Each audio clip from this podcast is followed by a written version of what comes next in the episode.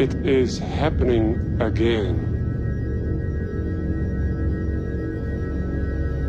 It is happening again.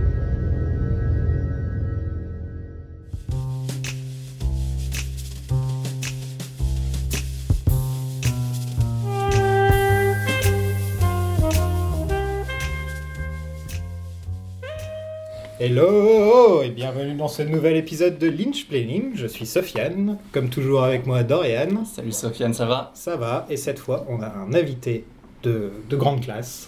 Holy smoke Ça commence bien. Le grand Manitou du Lynchverse.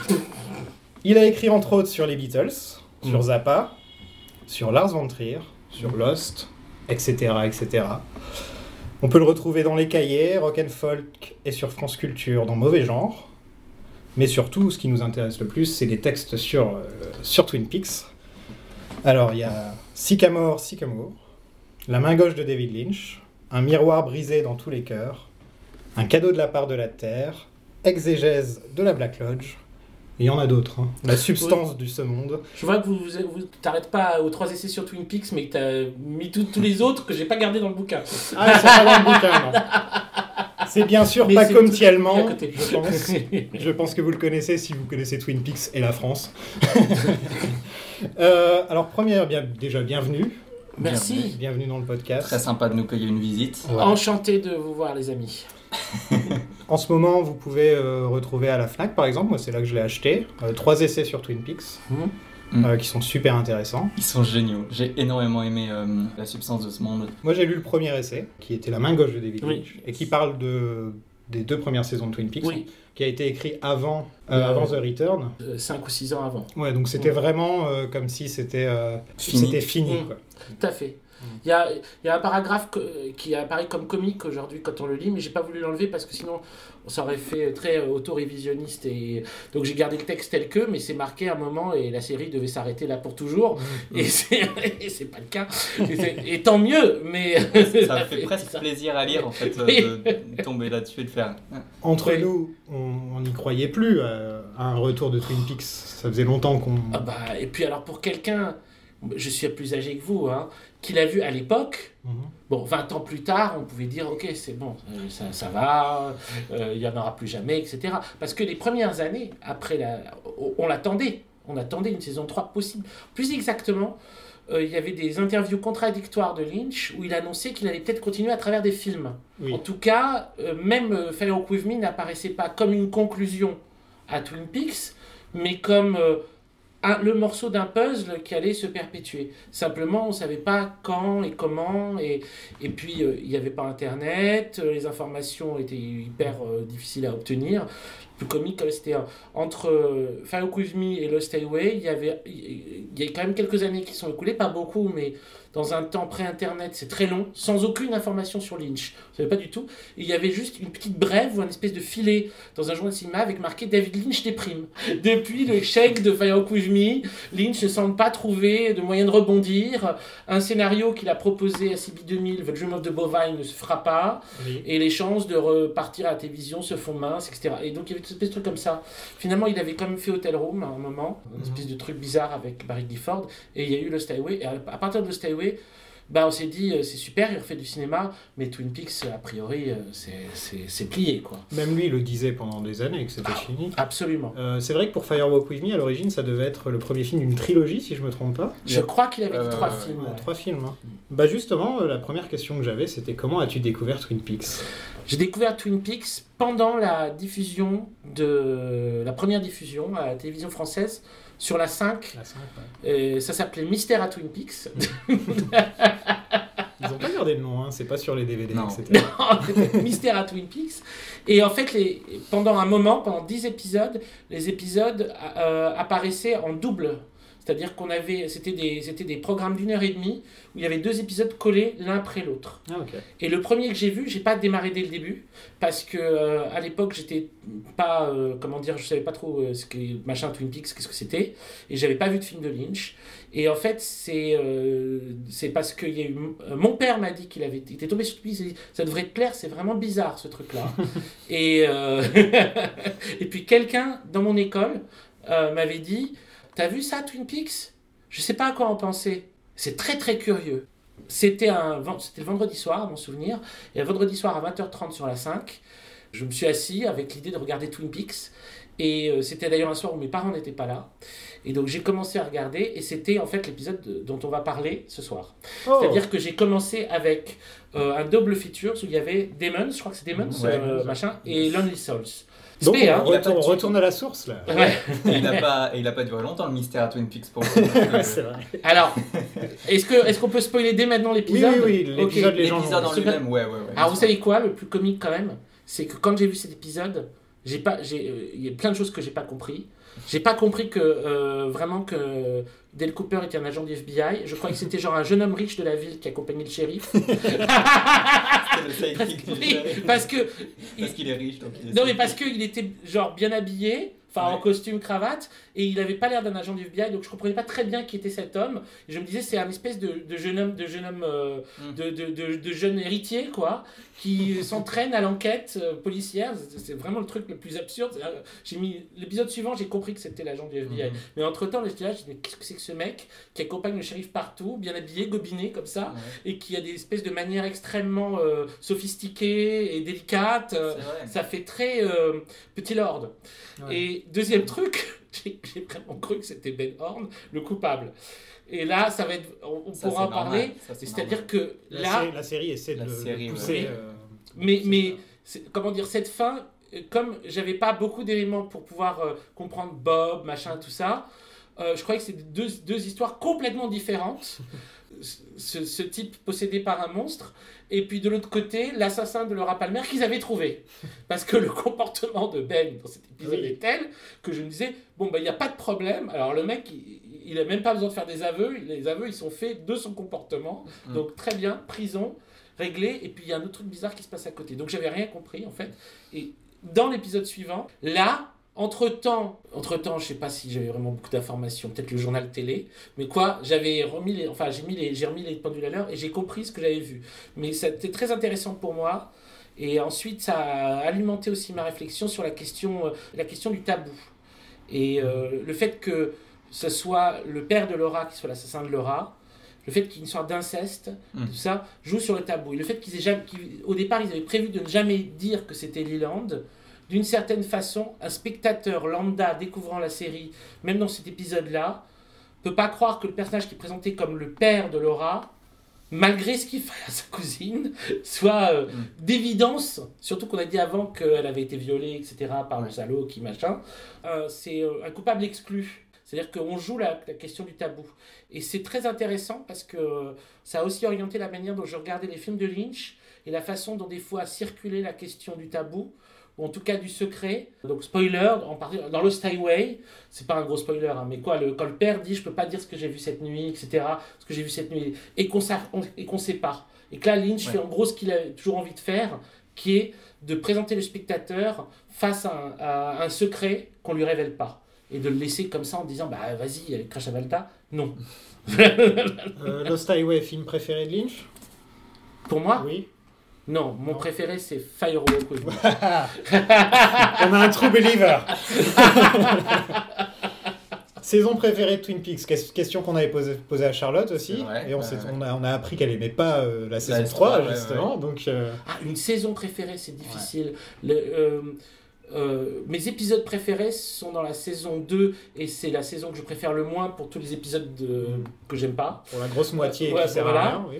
Euh, donc je dirais que la- ma saison préférée c'est probablement la 3 parce que c'est celle dont, la, dont le, la quali- la- le chaos est constant. Mhm.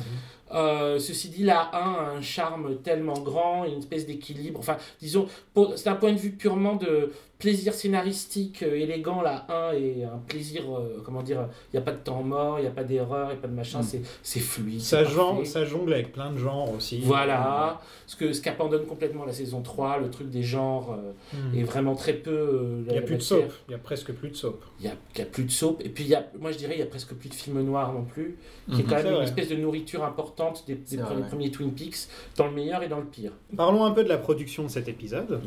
C'est écrit par la team euh, The Return, avec euh, notre, Oui. euh, notre écrit par euh, Mark Frosty the Snowman, comme je l'appelle, réalisé par David Lynch. Exactement. C'est le premier épisode filmé en 1990. Ah, Petit, petit fact qui sert à rien. Euh, Lynch, Ready, re- ready for the 90s. Lynch ne reviendra à la réalisation que pour le dernier épisode de la saison. Et donc le peut-être dernier épisode de la série. Mm. Et on peut donc enfin dire qui a tué Laura Palmer sans rien spoiler. Donc oui, c'était bien Tojamur Hassan. Exactement. Comme on l'avait dit. il était là, menaçant et On- On mystérieux. était sûr depuis le début, et voilà. Donc oui, comme on l'a dit euh, déjà plusieurs fois, Lynch et Frost euh, ne voulaient vraiment pas révéler qui a tué Laura Palmer. Pour eux, c'était le, le, le but- le but ultime. Euh, C'est... Oui, ou presque aussi. On s'en fout, enfin, c'est peut-être C'est pas, pas- ça la substance de. Non, le plus Voilà. important, c'est d'apprendre Laura, l'impact qu'elle a eu sur les gens, etc. Plus que Et le qui chaos qui règne dans la ville. Mais quand même, la manière dont ils ont résolu ça, ça, ça ajoute tellement de... Ça, ça ajoute Oui. Bob, ça ajoute euh, l'inceste, ça Mm. ajoute tellement, tellement de trucs qu'au final, on va pas se plaindre non plus. quoi. Ouais, c'est quand même fou que leur épisode qui est un peu un. Bon, vous voulez qu'on vous révèle, et ben voilà, on vous le révèle. Ben, il va pas de la main morte, quoi. C'est vraiment. euh, Bah, ok, on va vous traumatiser. Bonne chance. Ma copine qui regarde Twin Peaks pour la première fois, Mal dormi un peu, non? Mais vraiment, ça fait trois jours qu'elle me parle de Leland. Mais je te jure, ça fait genre, depuis qu'on l'a vu, elle me dit tout le temps, je pense encore à Leland. Et- Leland est un des, est un des méchants les plus réussis. euh, Enfin, c'est pas un méchant d'ailleurs, le terme n'est pas bon. mais non, Un des types les plus effrayants de la télévision. C'est- hein, Totalement. Très loin. hein. il Et est, Dès le début. il est, euh, Dès le début. et il est excellent. euh, Ray Wise, Wise. on le dit à chaque fois qu'on le voit, mais. C'est Ah peut-être un des meilleurs de la série, quoi. Oui. Oh, oui, c'est un, Oui, c'est oui, un- un- c'est un acteur hors du commun. Hors du commun. On est un peu triste, on est un peu triste en apprenant ça, de se dire qu'au final, ça veut dire que Ray Wise, on va peut-être moins le voir par la suite, maintenant qu'on apprend qui est le tueur. C'est un peu triste, on se dit, on va peut-être dire au revoir à Ray Wise aussi. Et dans la saison 2, depuis qu'il a les cheveux blancs, Mm. depuis qu'il s'est transformé en Super Leland, Ouais. c'est vraiment devenu un, perso- un des personnages que dès qu'il arrive dans une scène, on Ah est là genre, ah, Leland Magnétisé, magnétisé. Ouais. Il, Ouais. est, il est, il a, il- à des moments, il a, il a un côté très Tex Avery, très le loup de Mhm. Tex Avery. À des moments, il fait carrément euh, Jack Torrance dans, dans Shining. Bien sûr. Et ce sourire et ce regard, euh, le, le moment où il sourit en tant que Leland Bob pour la première fois, Oh la vache. euh, il, il- il- il a tout- il a, on dirait qu'il a inventé un nouveau sourire. Tout à fait. Mais en, même- en même temps, c'est intéressant que tu parles de Jack Torrance parce qu'à l'époque où j'ai regardé Twin Peaks, c'était la seule, le seul référent que je pouvais avoir en tant que jeune homme de 15-16 ans par rapport à Mm. Leland, c'était Jack Nicholson, en particulier dans Shining. C'était à peu près le seul truc. Après, j'ai appris que Lynch était aussi beaucoup basé sur James Mason dans Lolita, Oui. Ouais. plus pour le Leland avec des cheveux noirs, Qui est très pleurnicheur. euh, qui etc., qui danse et tout. Il y en a Mais- deux qui dansent. Non, il y en a un Et- qui chante, un qui danse. Et puis, le trait, je crois, que, qui, nous, qui est marquant sur Leland, c'est son caractère anachronique. Et c'est vachement intéressant, c'est comme un Totalement. personnage venu des années 50. Mhm. Alors, il y a des éléments des années 50 dans Twin Peaks, il y en a un certain nombre, mais Leland, avec son, son espèce de musique jazz, sa manière de s'habiller, sa manière de bouger, sa manière, même son, son, son- l'esthétique de son visage et d'un acteur de cinéma Mhm. classique. C'est vrai. Et, et ça ajoute à sa... Il à- ressort encore plus Oui, que, que Audrey quand elle est euh, sapée comme une, une petite gamine des années 50 et tout. complètement. Lui, il ressort vraiment, non, c'est vrai. Alors il y a Lynch qui, comparait le mystère du tueur au manchot dans le, fugi- dans le fugitif. Il disait que quand on verra le manchot dans le fugitif, c'est la fin de la série. Ouais. Et donc pour lui, il disait que c'était euh, c'est bête. de- C'est comme si d'un seul coup dans la pre- dans la deuxième saison de, de la série Le Fugitif, on voyait le manchot. Alors que pendant toute la série, il en parle et on n'est même pas sûr qu'il existe le manchot au final. Pour moi, ça aurait pu être le dernier épisode de la saison ou de la série. En tout cas, euh, ça a du sens que David Lynch réalise ça, il drop ça et ensuite il fait ben. Ciao les nazes. hein. Salut. Pour lui, Ouais. c'était peut-être son, son proto-season finale et ensuite, quand il, quand il reviendra, on, on en reparlera. Donc la seule, Mhm, mhm. la seule personne en dehors de, de Frost et Lynch qui savait qui était le tueur, c'était Jennifer Lynch, pour écrire le journal de Laura Palmer, justement. Donc la fille de Lynch. Ray Wise, il espérait ne pas être le tueur. il croisait les doigts. Et donc Frost et Lynch ont réuni Cheryl Lee, donc qui joue Laura et Maddie, Richard Bremer, Bamer, qui joue euh, Ben, et Ray Wise, pour leur annoncer la nouvelle. Et euh, le pauvre Ray Wise, sur le coup, il a fait non Et Lynch lui a dit Ray, it was you, it was always you. Ouais. Et- et- Ça fait très You were always the caretaker dans Shining. Non, mais je, je, je me retiens à chaque épisode de pas faire. Eh, ça me rappelle à Shining. Parce que Shining pourrait être dans le Twin Peaks Universe. Mais Ray, tu as toujours vécu à Twin Peaks. hein. Exactement. Et les scènes du meurtre de Maddie ont été filmées avec Ben Horn dans le rôle du meurtrier.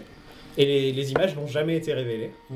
Mais vraiment pour brouiller les pistes, ils ont tourné la scène aussi Ouais, avec. Ça, c'est stylé, avec j'étais pas Ben. Pour qu'il n'y ait pas de spoiler. A circle of pain, a circle of suffering. Woe to the ones who behold the pale horse. Parlons de la Log Lady, notre chère Maggie, Oui. comme on l'appeler. Elle a un poème aussi beau qu'un arbre aujourd'hui. The tree! J'étais très heureux quand elle a commencé direct avec un Direct, arbre, on commence fait, avec les arbres. Allez, on, on Et colle elle parle de The. Dark Dream.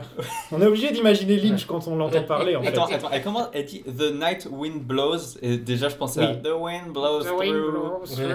C'est une de ses chansons. Ouais, ouais, ouais. Et oui, elle parle de rêve, de souffrance, de, du, du cercle de la peine, de, du cercle de la souffrance, donc de l'abus, bien sûr, ce qui n'est sûr. pas forcément un mot qu'on utilisait à l'époque, maintenant on l'utilise beaucoup Mm, plus. mm, mm. Mais oui, le cercle de l'abus qui au final euh, ne, ne s'arrête jamais. Bref, c'est très gai tout ça.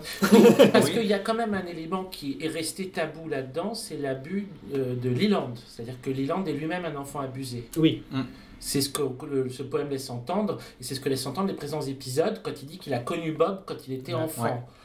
Euh, sur le moment, on fait pas attention, parce qu'on n'est pas encore arrivé à cet épisode-là, et qu'on sait pas que c'est lui le tueur, machin, et on se dit juste, c'est quand même bizarre, qu'il- on, pense juste qu'il est fou, en fait, parce que comme il a l'air fou, Leland, on se dit, bon, ok, la lubie de Leland, c'est j'ai vu Bob quand j'étais enfant, euh. et en fait, il dit à côté de la maison de mon grand-père, etc. Donc il y a eu quelqu'un, que ce soit un membre de sa famille ou euh, un voisin, qui a euh, fait vivre à Leland ce qui va vivre plus tard à Laura. Et je pense que c'est ça que ce poème vient rappeler, c'est-à-dire qu'ils vont pas rentrer Ouais. dans les détails de ce truc-là, mais que c'est un, c'est, un- c'est euh, euh, d- derrière Bob, il y a l'idée de euh, quelqu'un a souffert et va reproduire le mal qu'il a reçu sur quelqu'un d'autre qui le reproduira, etc. ça on en parlera dans Firewalk With Me, je pense. Ah, c'est totalement.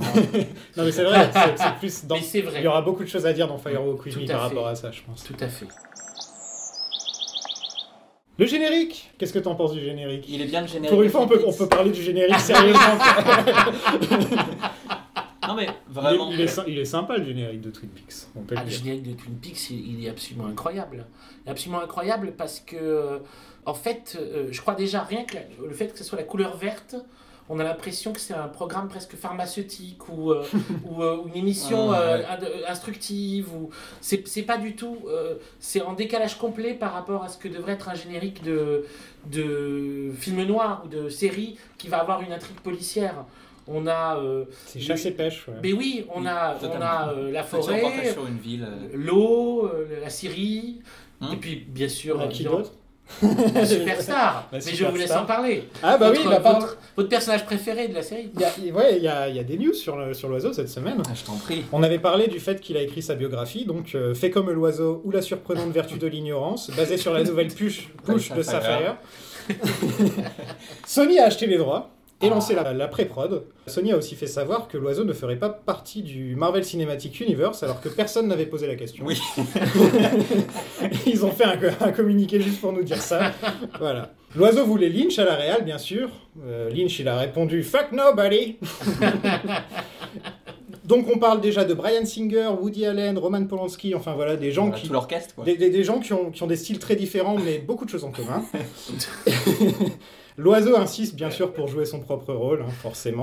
Mais les rumeurs disent que ça va jouer entre Jared Leto et Scarlett Johansson. Donc voilà, à suivre. Bute-moi. Ah, juste avant de commencer, Oui, j'ai juste un truc à vous dire et je voulais vous le dire à l'antenne. ok. J'ai découvert vos doppelgangers texans. Il y a deux texans qui font des vidcasts sur Twin Peaks Mhm. assez drôles Sur YouTube? Sur YouTube. Ils Ah, s'appellent Fossilized Patterns. Je crois que j'en ai vu une. C'est des sortes d'ex-punk Comme Ils nous. ont vraiment des énormes voix. Well, so this episode starts with uh, uh, well, uh, it's uh, I guess, it's one man with the, the, the all the team, the sheriff team. Uh, yeah, yeah. Mais ils font des blagues en permanence. Ils parlent de l'épisode en avec avec un humour euh, constant et euh, donc euh, Donc, va falloir qu'on aille les tuer. Watch out Oui. Parce qu'ils aille, peuvent euh, pas, ils peuvent pas affronter. vivre dans ce monde en même temps Ça que vous. pas. Non, on doit, on doit aller les affronter. là. C'est parti. Seul, seul vous devez rester. Mais est-ce que c'est nous les méchants? Ça se trouve, c'est nous les C'est mauvais nous en fait. C'est carrément nous. Passons à l'épisode. C'est parti.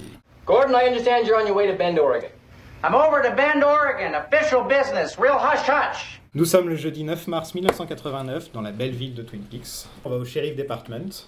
Toute l'équipe est alignée, comme, euh, comme un poster d'usual suspect ou un truc comme oui, ça. c'est vrai. Et, euh, et ils sont en train de boire du café et de manger des donuts, ils- alors qu'ils viennent d'apprendre des trucs quand même très importants. Oui. Et Euh, d'ailleurs, est-ce qu'on peut parler du fait qu'au milieu de tout l'orchestre, il y a Mike qui est une entité, qui est genre. euh, C'est un- démon. Voilà, mais il, bo- il boit un café. Bon, il refait sa petite tirade en mode euh, Oubliez pas que je Oui. suis un acteur shakespearien.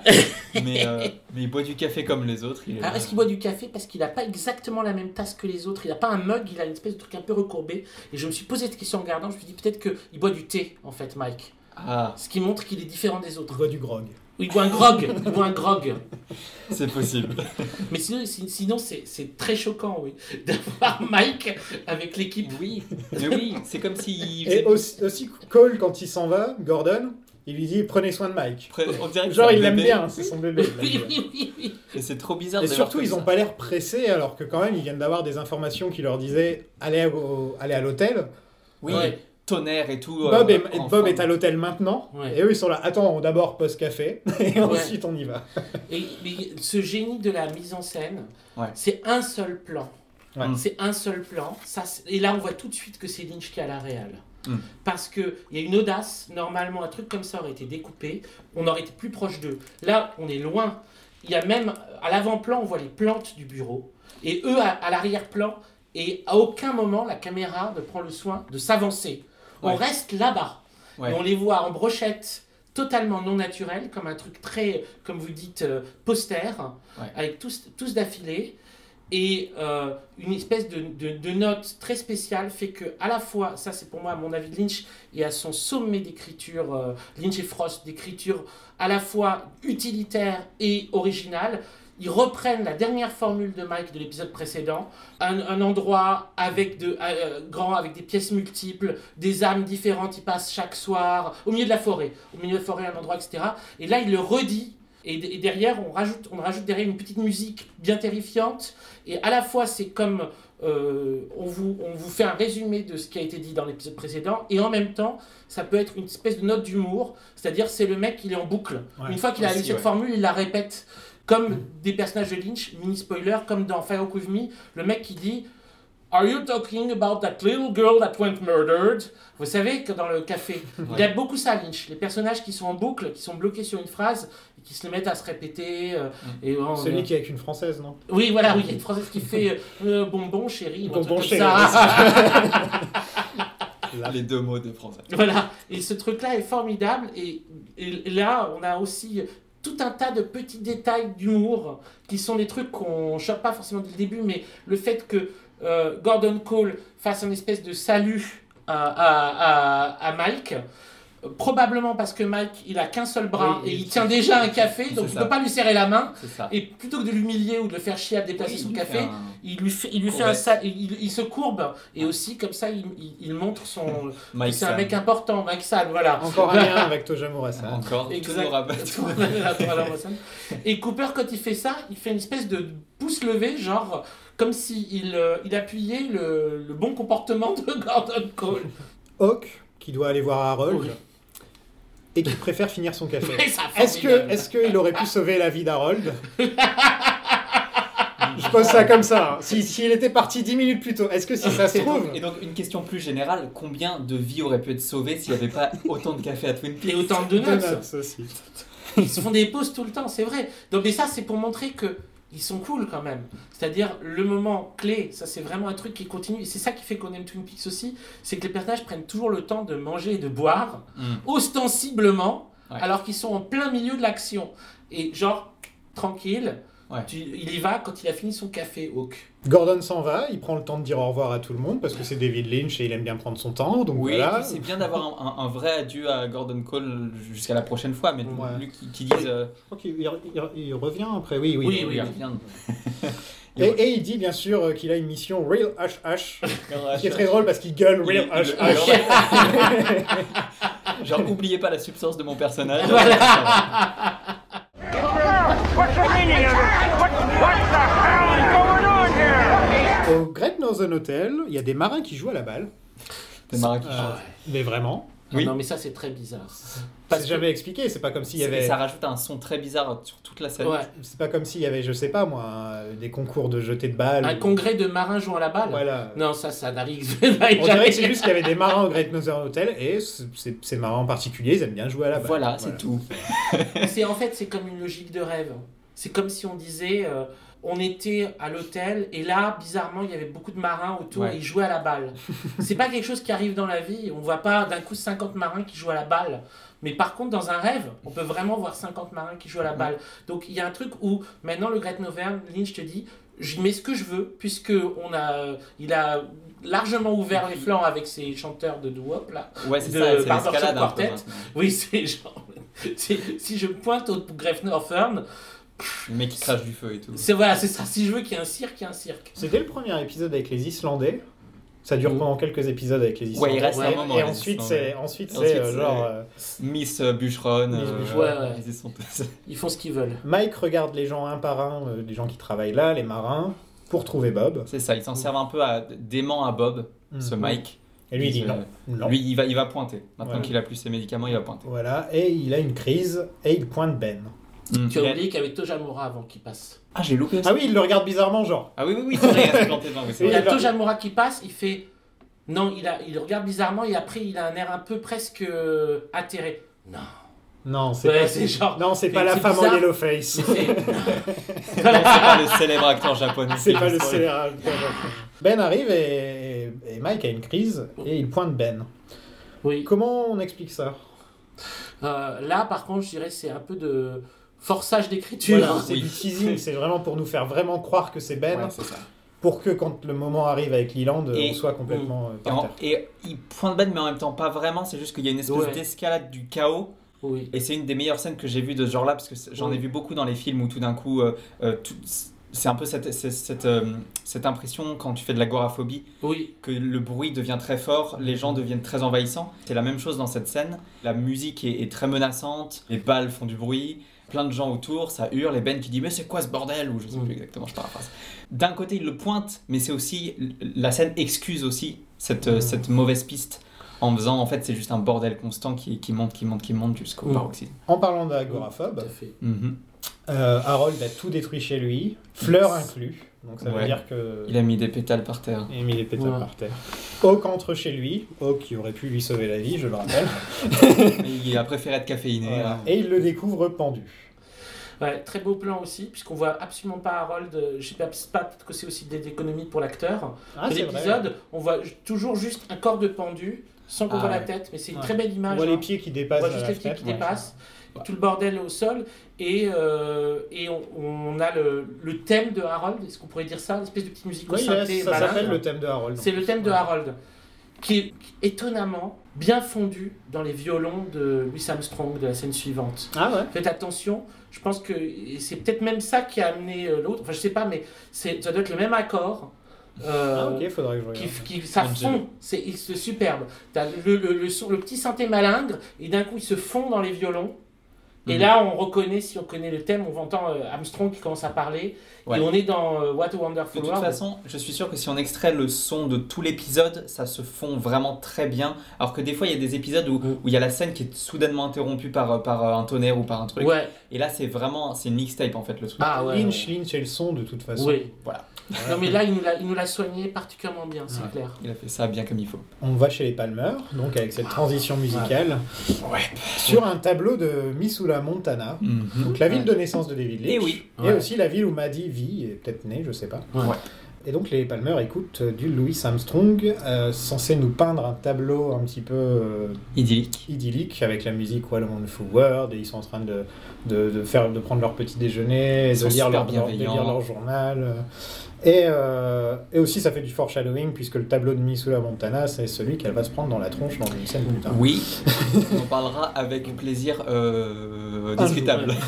Et, et vous remarquez aussi l'incroyable mise en scène de cette scène, Oui. qui, exactement comme la première, ne s'approche jamais des personnages, Ouais. mais là de façon beaucoup plus menaçante. Autant la première, il y a une dimension comique dans le tableau des flics au Ouais. fond, avec la plante Mm. au début, où- et là, alors que tout leur jeu est une espèce de jeu très rassurant, de bon, bon tonton, bonne tata, euh, ils sont tristes qu'elle s'en aille, mais quand Ouais. même ils prendront sur eux, et elle reviendra, et toutes les espèces de milliardistes qui disent. On a la musique de Louis Armstrong, on a leur espèce de décor euh, rose, bon, enfin bonbon, quoi, Oui. qui est la maison des Palmer, qui là, ça devient presque insupportable à tel point c'est euh, mignonné, minouché, Mhm. euh, petite fleur, tout ce que vous voulez. euh, On voit des nouvelles photos de Laura d'ailleurs. Ah oui, oui. Euh, on découvre ça. qu'on se balade, Mhm. vraiment, Ouais. on se balade longtemps sur les objets, et puis on les voit au loin, on, on- la, la caméra euh, hésite un peu, et finalement elle vient se caler sur le tourne-disque, Ouais. qu'on Ouais. quittera plus de tout le plan, ce qui Et est complètement anormal.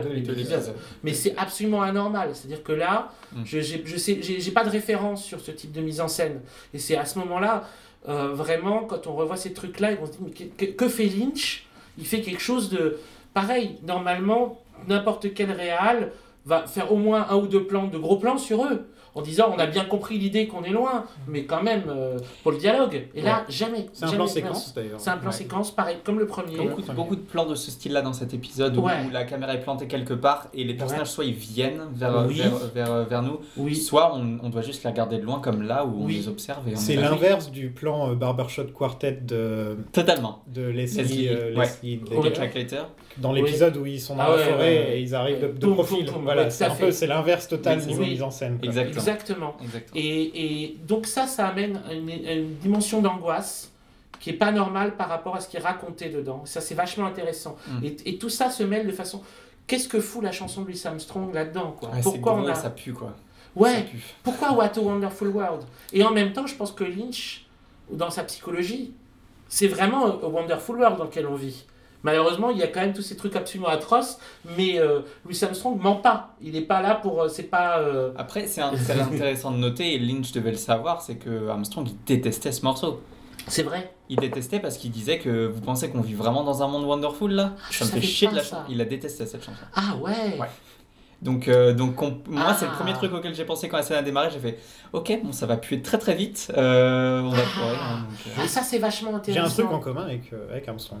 tu détestes. J'aime pas du tout cette C'est vrai Ouais. Surtout qu'il il parle pendant 15 minutes avant de commencer Oui, à la oui. chanter. Et tu sens que c'est vraiment le gars qui la chante à chaque concert parce qu'on lui demande et qui fait son petit speech qu'il a, tu vois, mot pour mot oui, euh, oui, en oui, tête. oui, oui, oui, oui. Non, c'est, il, il la déteste et ça pue dès le départ cette scène.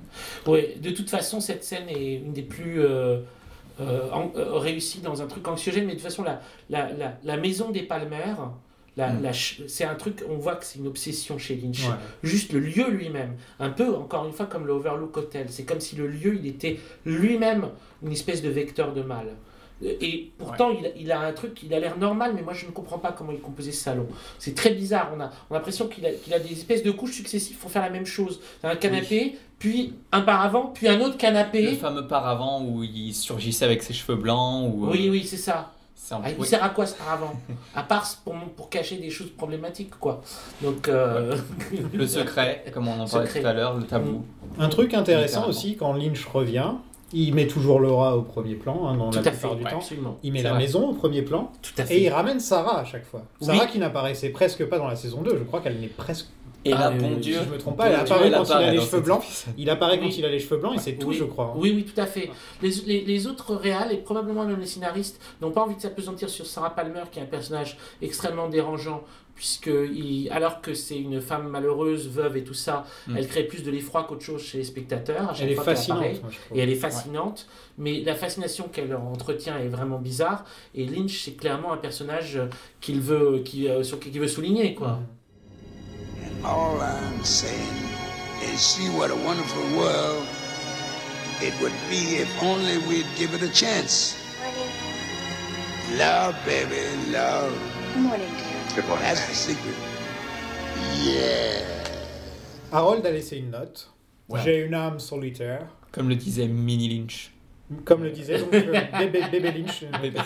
Pierre, Pierre Tremond, le voisin de Harold. Ça prouve encore une fois que ces deux personnages, lui et sa grand-mère, Ils sont définitivement un, un pied. euh, un pied, euh, on sait pas où. Tout à fait. En tout cas, c'est- pour nous dire que c'est pas normal. Ouais. Qu'il y a eu, y a eu, un for- il y a eu un- une connaissance d'une information qu'il n'est pas supposé avoir. J'ai une âme solitaire. Et Hawk trouve le journal secret de Laura et j'ai l'impression qu'il y a pas mal de pages qui ont été enlevées. Non mais c'est vrai, quand il le prend et tout, y a- on voit qu'il y a des, on voit qu'il Ouais. manque des pages. Donc euh, point point point. ah, encore un Ah, détail sur pardon. cette scène. Excusez-moi, je, je- Non, mais je t'en prie, moi aussi j'en ai deux. Il y a, il y a un truc très intéressant qui se joue. Harry, quand il détache et qu'il voit J'ai une âme solitaire, il a vraiment une espèce d'expression de compassion. Il fait Poor guy. Ouais. Vraiment, on voit à quel point le shérif est gentil.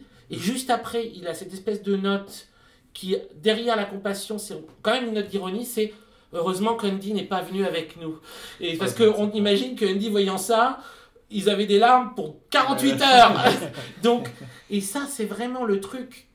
Quand j'avais découvert Twin Peaks, et je ne m'en lasse pas, c'est la coexistence des émotions contradictoires en simultané. C'est-à-dire qu'on est supposé à la fois éprouver de la compassion et en même temps se marrer. Et dans toutes ces scènes, il y a, y y rarement une scène triste de Twin Peaks où il n'y a pas une petite note d'ironie, il y a rarement une scène comique où il n'y a pas une petite note de tragique. Aussi. Et ça, c'est quelque chose que Lynch, dans une interview euh, où il parlait de ses films préférés, il attribue à Kubrick dans Lolita. C'est-à-dire qu'il adore Lolita de Kubrick parce que dans les scènes de Lolita, on a des émotions contradictoires. On, est- on éprouve à la fois une espèce de compassion malsaine ou dérangeante pour Humbert Humbert. Il y a toujours des petits détails ironiques, comiques, qui viennent la perturber. En particulier tout ce qui est lié au personnage de Peter Sellers. Ouais. Il avait dit euh, que euh, le génie de Kubrick était de réussir à faire coexister à la fois pour le spectateur l'émotion et une espèce de contre-émotion. Euh, et on est là et on, on sait, en fait on sait pas ce qu'on est supposé ressentir. Si je dis pas de conneries, Lynch disait c'est comme ça la vie. Ouais, c'est que c'est totalement. une vision de la vie. Oui, c'est vrai. ouais. C'est dans des événements de la vie. Et on a ça exactement le, de façon outrée dans un épisode qui n'est pas de lui, mais qui est celui où, de, où il y a l'enterrement de Laura et où Leland, qui est toujours en train de pleurer, d'un Mhm. coup saute sur le, le, Le cercueil. le cercueil et le cercueil monte, descend, monte, descend, monte, descend. Et, et Shelley se moque de Et lui. chez lui se moque de lui dans, les, dans la séquence suivante, mais le, le spectateur, là, il ne sait pas s'il doit être extrêmement ému par la douleur de ses parents, et en même temps, on leur montre un truc qui est extrêmement ironique, et, et on est comme ça, on est genre, c'est drôle, c'est pas drôle, c'est triste, c'est pas triste, et c'est genre, tu décides, mec. Voilà. Ouais, même tu décides pas, c'est juste Oui. tu subis quoi. C'est comme sub- tu- exactement. J'ai une âme solitaire. I'm a lonely soul. Chez Léo, Bobby et Shelley vivent la vie d'adultes cauchemardesques. euh, C'est ça. Vraiment. Scène la plus déjà chiante de l'épisode. Ils sont en train de faire leur compte. euh, Ouais. ils sont en train de faire leur compte pendant que, pendant que Léo bave. Il y a vraiment l'ambiance, quoi. euh, C'est vraiment sympathique. Et, euh, et Bobby pense que Léo a caché de l'argent quelque part. Léo se met à hurler, à cracher. Mhm. New shoes New shoes. Et c'est c'est marrant parce que Ça fait écho à euh, Léo needs new shoes de, de la Oui, première saison. où il était hyper, Euh, euh, Oui, oui, oui, oui, petite oui. voix d'enfant, euh, Oui. Mais ce qui est, ce qui est intéressant dans cette scène, c'est que c'est qu'on les voit vraiment, c'est presque un vieux couple. Ils sont là, enfin c'est un, c'est un vrai couple. C'est-à-dire le couple qui qui est pas euh, tout le temps heureux, qui est aussi il y a des trucs chiants dans la vraie vie, on doit les gérer. Et à un moment. euh, Bobby il dit euh, ouais mais je suis en train de louper euh, mon cours d'économie ou je sais plus quoi. Et ça nous rappelle que c'est des ados. Ouais, il dit, il dit à ses parents qu'il dort chez Snake tous les soirs. oui ça Euh, ses parents mais ses parents ils sont beaucoup trop gentils. Je suis sûr qu'ils se doutent que qu'il est pas en train de faire un- une soirée pitch chez Snake quand même tous les soirs. Ils doivent se douter qu'il y a, il y a Anguille sous roche. Anguille sous roche. Et donc, euh, Bobby veut récupérer les chaussures. Voilà, c'est ça son, son but dans la vie maintenant. son- oui. Bobby, il aime bien trouver un but à court terme à chaque fois. C'est ça son truc. Il se focalise sur un truc, il se dit Ok, pendant 5 jours, ça peut aller. Puis, euh, Même son idée de, de, de Léo, là, je veux dire, il, il avait pas du tout réfléchi euh, à quoi que ce soit. non non, juste- non non Il avait pensé gros chèque et voilà. Alors, il y a peut-être un. Enfin, moi, c'est une- ça fait partie des, des deux, trois scènes qui m'ennuient un peu dans l'épisode. Mais il y a peut-être un truc quand même dans, dans cette scène aussi à, à dire, qui est qu'elle répond, comme un certain nombre de scènes dans le récit de Bobby et Shelley, encore à un truc de logique de film noir, un peu caricatural, grossier, qui est le côté le crime ne paye pas. Oui. Et souvent, quand un couple fait un espèce de mauvais truc, un peu Ah, comme dans vrai. Assurance sur la mort, ou voilà, des films comme ça, où il y a, ils, ils- ils sont alliés pour un espèce de mauvais coup, et Mm. après ils en payent les répercussions. Et là, c'est genre, on va garder Léo pour se faire du fric, et en fait, que dalle, le fric arrive pas du tout. Ils Ouais. sont emmerdés avec ce truc, ils savent pas s'il va se réveiller ou pas. Et Il, a, donc, il fait flipper à chaque fois qu'il commence à. il a cette espèce de dé- décharge électrique. Là, on a une scène très importante, je trouve, puisqu'on a euh, Audrey qui annonce tout à Ben, balance tout. et on a Ben qui nie au début, puis il se rend compte qu'il est complètement démasqué, Ouais, ça, et là, il s'effondre, il, il- il avoue tout, complètement. Et pour une fois, on voit le, on voit le vrai Ben. Euh, et je trouve ça assez intéressant parce que jusqu'à présent on voit toujours Ben qui joue à des jeux en fait. C'est plus Ben qui s'amuse et Ouais, qui, qui chapote. qui essaie de manipuler les gens, etc. Mais là, devant sa fille qui lui dit Écoute, j'étais Prudence, euh, je sais que c'est toi Ouais. le patron du One Eye Jack. Il lui avoue tout, il lui avoue ça, fait- ça fait 5 ans que je l'ai. Euh, Mhm. bon, il, il ment peut-être un peu pour Laura, je pense. Le fait qu'il dit qu'il savait pas pour le One Eye Jack qu'elle qu'elle travaillait au One Eye Jack, ça m'étonnerait vu qu'il teste toutes les nouvelles arrivées. Ouais. Il, il a- il avoue que quand tout le monde l'a découvert. Et quand elle lui demande donc est-ce que tu as tué Laura, il répond non, je l'aimais. Il dit pas il dit non. pas non. Il dit je l'ai. Un gros silence. Il y a un dit, gros silence Donc là, le spectateur, il est encore là, genre.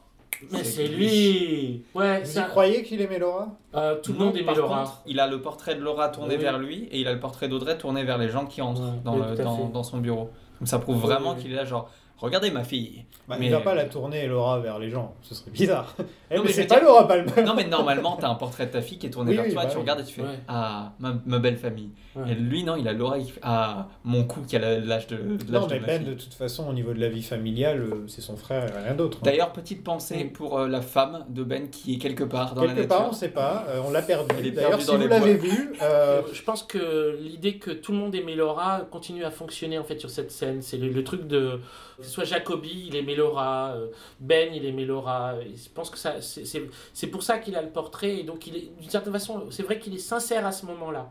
Par contre. euh, euh, c'est aussi un twist pour pouvoir euh, nous permettre qu'il réponde pas euh, non je l'ai pas tué quoi donc comme elle dit tu est-ce que tu l'as assassiné? Lui il fait genre je répondrai à cette question plus tard j'ai un truc plus important à dire je l'aimais on, continue, on continue encore donc à nous faire, essayer de nous faire croire que que c'est Ben, ouais c'est légèrement appuyé Au double art, Shelly annonce à Norma qu'elle doit quitter son boulot et elles sont très mignonnes les deux comme d'habitude. Dès qu'elles ont une scène ensemble, de toute façon ces deux-là, c'est Ouais. toujours un plaisir. Ça fait, ça fait plaisir. Ouais, Vous avez remarqué que Norma commence en faisant ses comptes encore une... Oui.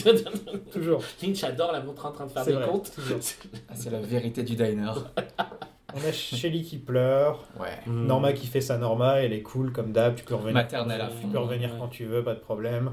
De toute façon, qui, voudra, qui d'autre voudra de toi en riant et elles sont très mignonnes. Et là, il y a Nadine et Big Ed qui débarquent. Ouais. Le pauvre Big Ed qui a toujours l'air l'impression de. c'est Son regard, on dirait toujours Il qu'il dit subit. Tuez-moi S'il vous plaît, que quelqu'un prenne une masse Ouais. Tu, tu, es, tu es là où tu es moi, juste l'un des deux quoi. Et il essaie de garder le mensonge en vie, donc le mensonge que Nadine est une adolescente. Voilà, que les parents sont euh, en Europe, que qu'elle est au lycée, que... Qu'est-ce qu'on en pense du subplot euh, Nadine Pour- je sais pas si c'est censé, je pense que c'est censé être un peu un comic relief parce qu'il y a plein de trucs qui Complètement, sont pas... Mais pour moi ça marche pas vraiment, surtout vu le reste du ton de l'épisode. Moi je, je, je trouve le, juste le comic de Gordon Cole bien plus efficace et bien plus agréable que Nadine et sa super force et sa Nadine force. Le problème que j'ai avec ça, moi j'aime bien Nadine, j'ai pas de problème avec ça, j'aime bien euh, la relation qu'elle a avec Big Ed, je trouve qu'ils sont drôles. Big me fait marrer sa, sa tête, parce que c'est le mec le plus... euh, voilà, il a aucune expression parfois, Big des fois il a toutes les expressions du monde en. Le truc que j'aime pas trop dans ce subplot, c'est que c'est que c'est pas lié du tout, du tout, du tout Ouais. à la trame principale. Il y a aucun lien avec Cooper, aucun lien avec Laura, aucun lien avec Audrey, aucun lien avec euh, avec la trame principale de la série. Et ça, c'est la première fois dans la saison 2 qu'on commence vraiment à avoir des trucs qui sont vraiment à part, Mm. comme si c'était des petits courts métrages qui étaient mis dans la série comme ça, euh, des, des petites scènes, des petites scènes, petites petite scène de Nadine euh, comme ça mise dans la série.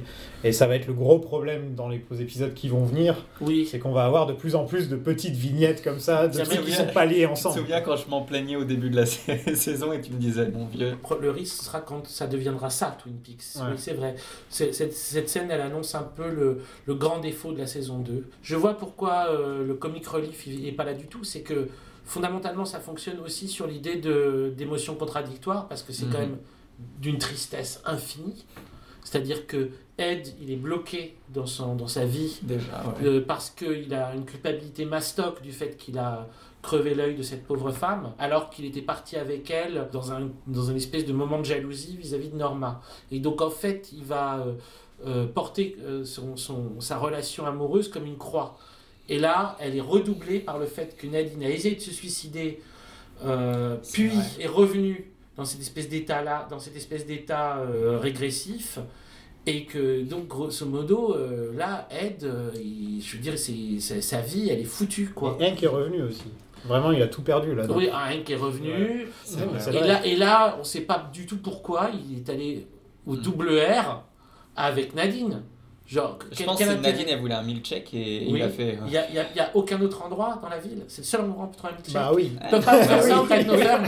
Ah, peut-être qu'ils sont très chers au Great Northern. Je pense que c'est très cher. Ils sont à, Charlotte. ils mais- sont à 50 Ils ont euros au Great Northern. ils ont même pas un McDo, je suis sûr, à Twin Peaks. Non, il y a un truc pour chaque. truc, euh, Ouais, pour chaque truc. Donc, en fait, Il y a docteur, Un docteur.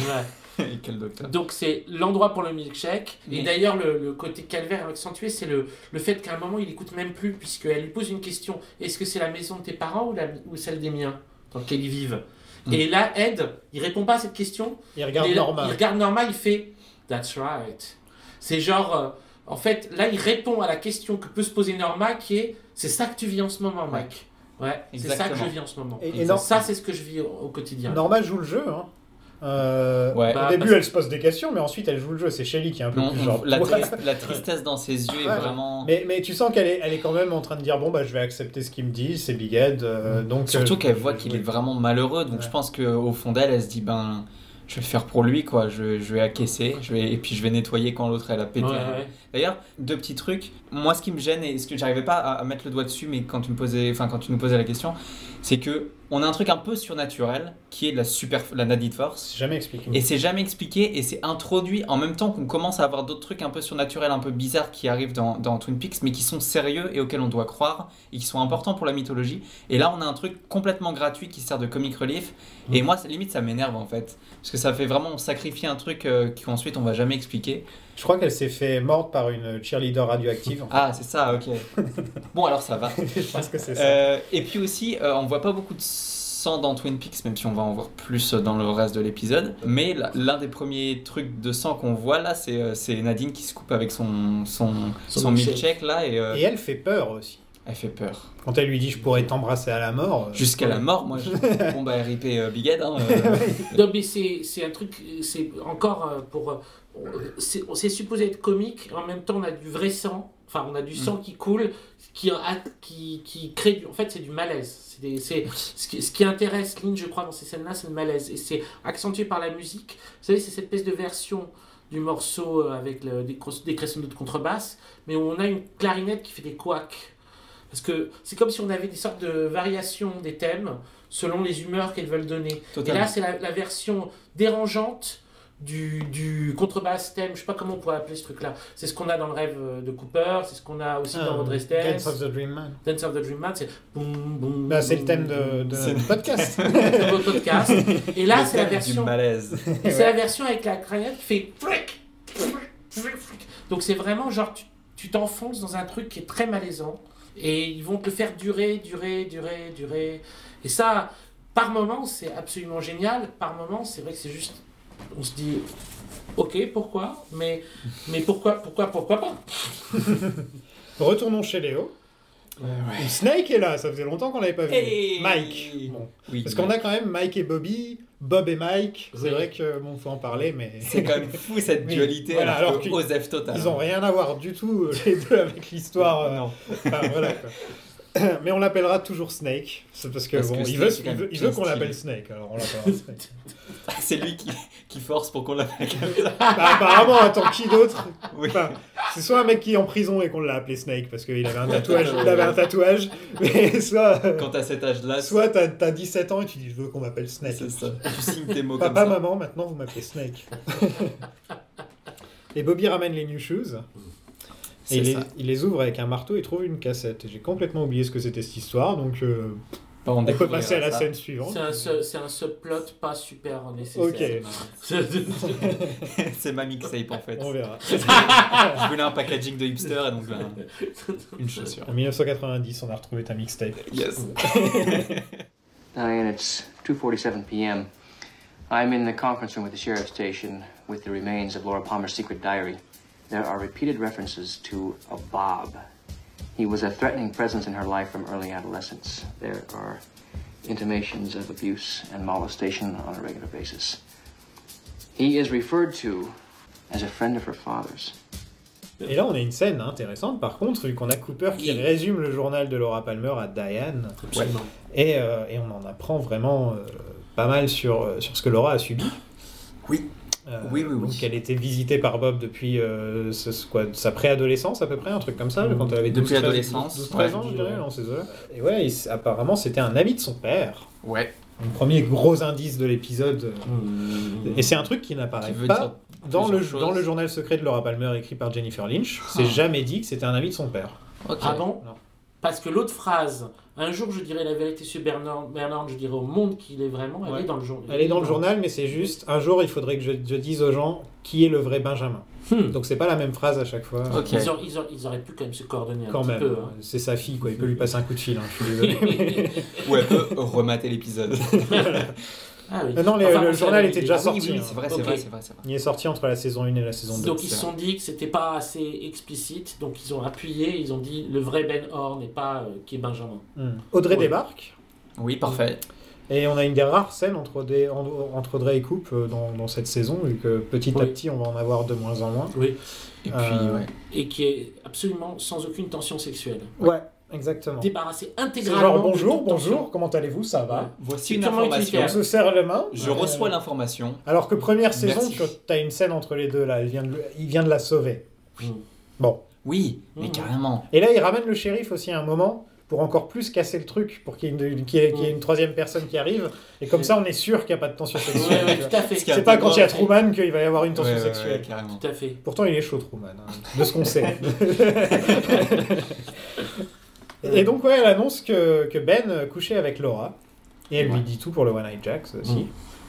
Et donc, euh, Cooper pense que Ben est le tueur, un peu comme tout le monde qui regarde l'épisode pour la première fois. C'est ça, il a toutes les On informations a juste quatre scènes qui, qui t'appuient bien ça de, sur, la, sur, sur chaque fois. C'est quasiment le, le climax de la scène, c'est de dire Oh, si c'était Ben qui avait tué Laura. Mm. Là, tu te dis, c'est presque mal écrit. Hein. C'est genre, euh, sur le suspense, pas terrible.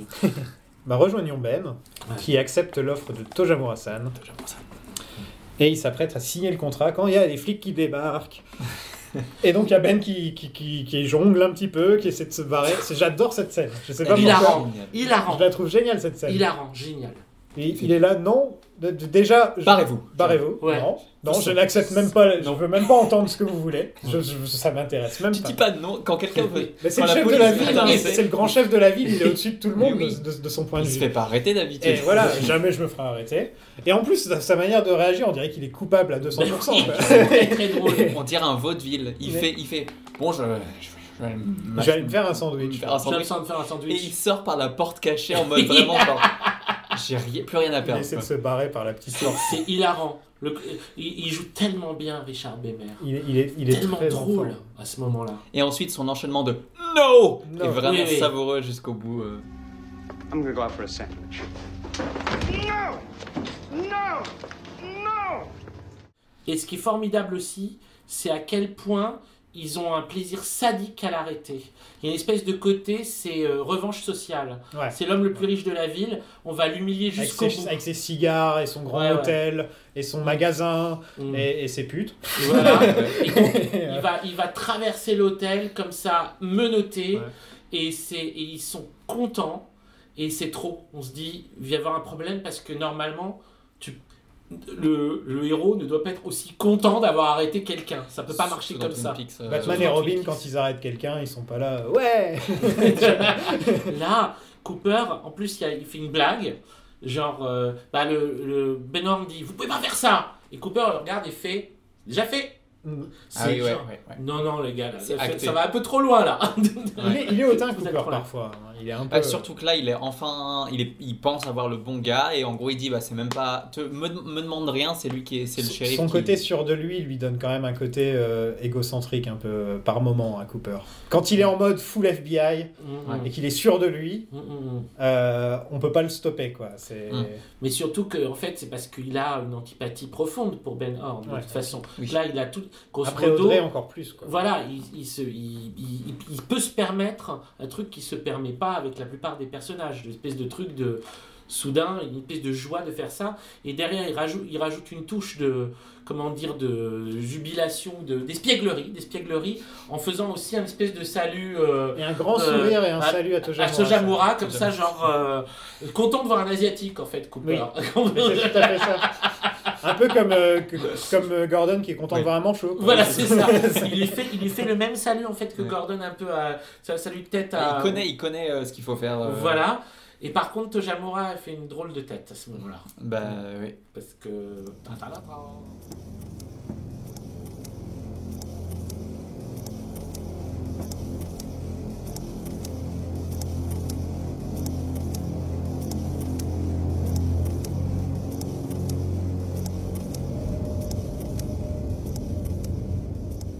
Maison des Palmeurs, on va arrêter de rire un peu. Plus du tout, du tout, du tout, du tout. On a du record, de- du record scratch, du, le petit bruit. euh, donc ça veut dire que le- Mm. ce, ce vinyle de, de- d'Armstrong tourne depuis, depuis, depuis la scène qu'on a vue. Depuis 10h ou 11h. Il tourne On a, boucle. on a le ventilo Qui tourne en boucle. qui tourne en boucle. Ouais. Ce, ce- ce fameux ventilo qui l'est peut-être pas encore, mais qui va le devenir. Qui va devenir notre pire cauchemar au Voilà, à qui au final, à chaque fois qu'on voit le ventilo, on se dit Ah merde. Shit's about to happen. Ouais, exactement. Et on a Sarah qui rampe dans les escaliers. Qui descend les escaliers en Donc, rampant. Ouais. On en parlait tout à l'heure, on disait qu'elle était sous-utilisée et que quand il revenait, euh, David Lynch, il l'utilisait. Ouais. Et là, il l'utilise pour euh, certainement le moment le plus effroyable de, du- de l'épisode, si ce n'est. euh, Bon. pour, pour moi, en tout cas, C'est la scène la main. Oui, mais il y en a une qui monte beaucoup. Ouais. Il y en a une qui, qui a pas besoin de grand chose pour moi. Moi, ça m'a terrifié. Enfin, Ah, ouais. j'étais vraiment. C'est un côté euh, l'exorciste au ralenti. Mm. Tu sais, la scène où elle descend les escaliers euh, à l'envers. Oui, comme mais- ça. Sauf oui, que mais- là, c'est t'imagines les- l'exorcisme, mais en mode si elle prenait son temps. Et c'est surtout, c'est surtout que elle, elle est, elle est victime. Mmh, mmh, mmh. Et donc on voit l'effet d'un truc qui va arriver après. Ça m'a mis Hors contexte, hyper, hyper hors contexte c'est c'est vraiment bizarre. Tu te dis, Ouais, qu'est-ce ouais, qui se passe d'un coup? Oui, On les a oui. quittés, ils étaient tous heureux. C'est ça. Et là, d'un seul coup, qu'est-ce qu'elle a? Elle est droguée, elle est bourrée, qu'est-ce qu'elle a? En fait, ça- Exactement ça. Elle a été attaquée. Qu'est-ce qui. Le renversement émotionnel, surtout entre, en effet, le moment où ils disent au revoir à Maddy, et puis surtout le commissaire- les, les gens du commissariat qui ont arrêté Ben Horn, super Ouais. contents, Euh, les, les shérifs et tout ça, ils sont là, ils partent genre yeah, puis d'un coup, pff, bascule émotionnel, tu parles, oh, t'as rien vu venir, et t'as le, le- t'as tous ces éléments-là, Sarah Palmer qui rampe, et c'est, euh, comment dire, c'est inadéquat. C'est-à-dire que encore une fois, on, on- on parle de euh, la personne qui a perdu sa fille. On a déjà vu dans des scènes extrêmement dérangeantes à plusieurs Mm. reprises, mais là on se dit on va aller encore plus loin et qu'est-ce qui se passe? Qu'est-ce qu'il y a derrière tout ça? Mm. Pourquoi est-ce que cette maison des Palmer nous devait- devient un cauchemar, quoi, devient un lieu de cauchemar? Totalement. Et, et, et on, on a le mot abus qui vient tout de suite aussi. Qu'est-ce qui s'est Mm. passé? Oui, Voilà. voilà, c'est ça.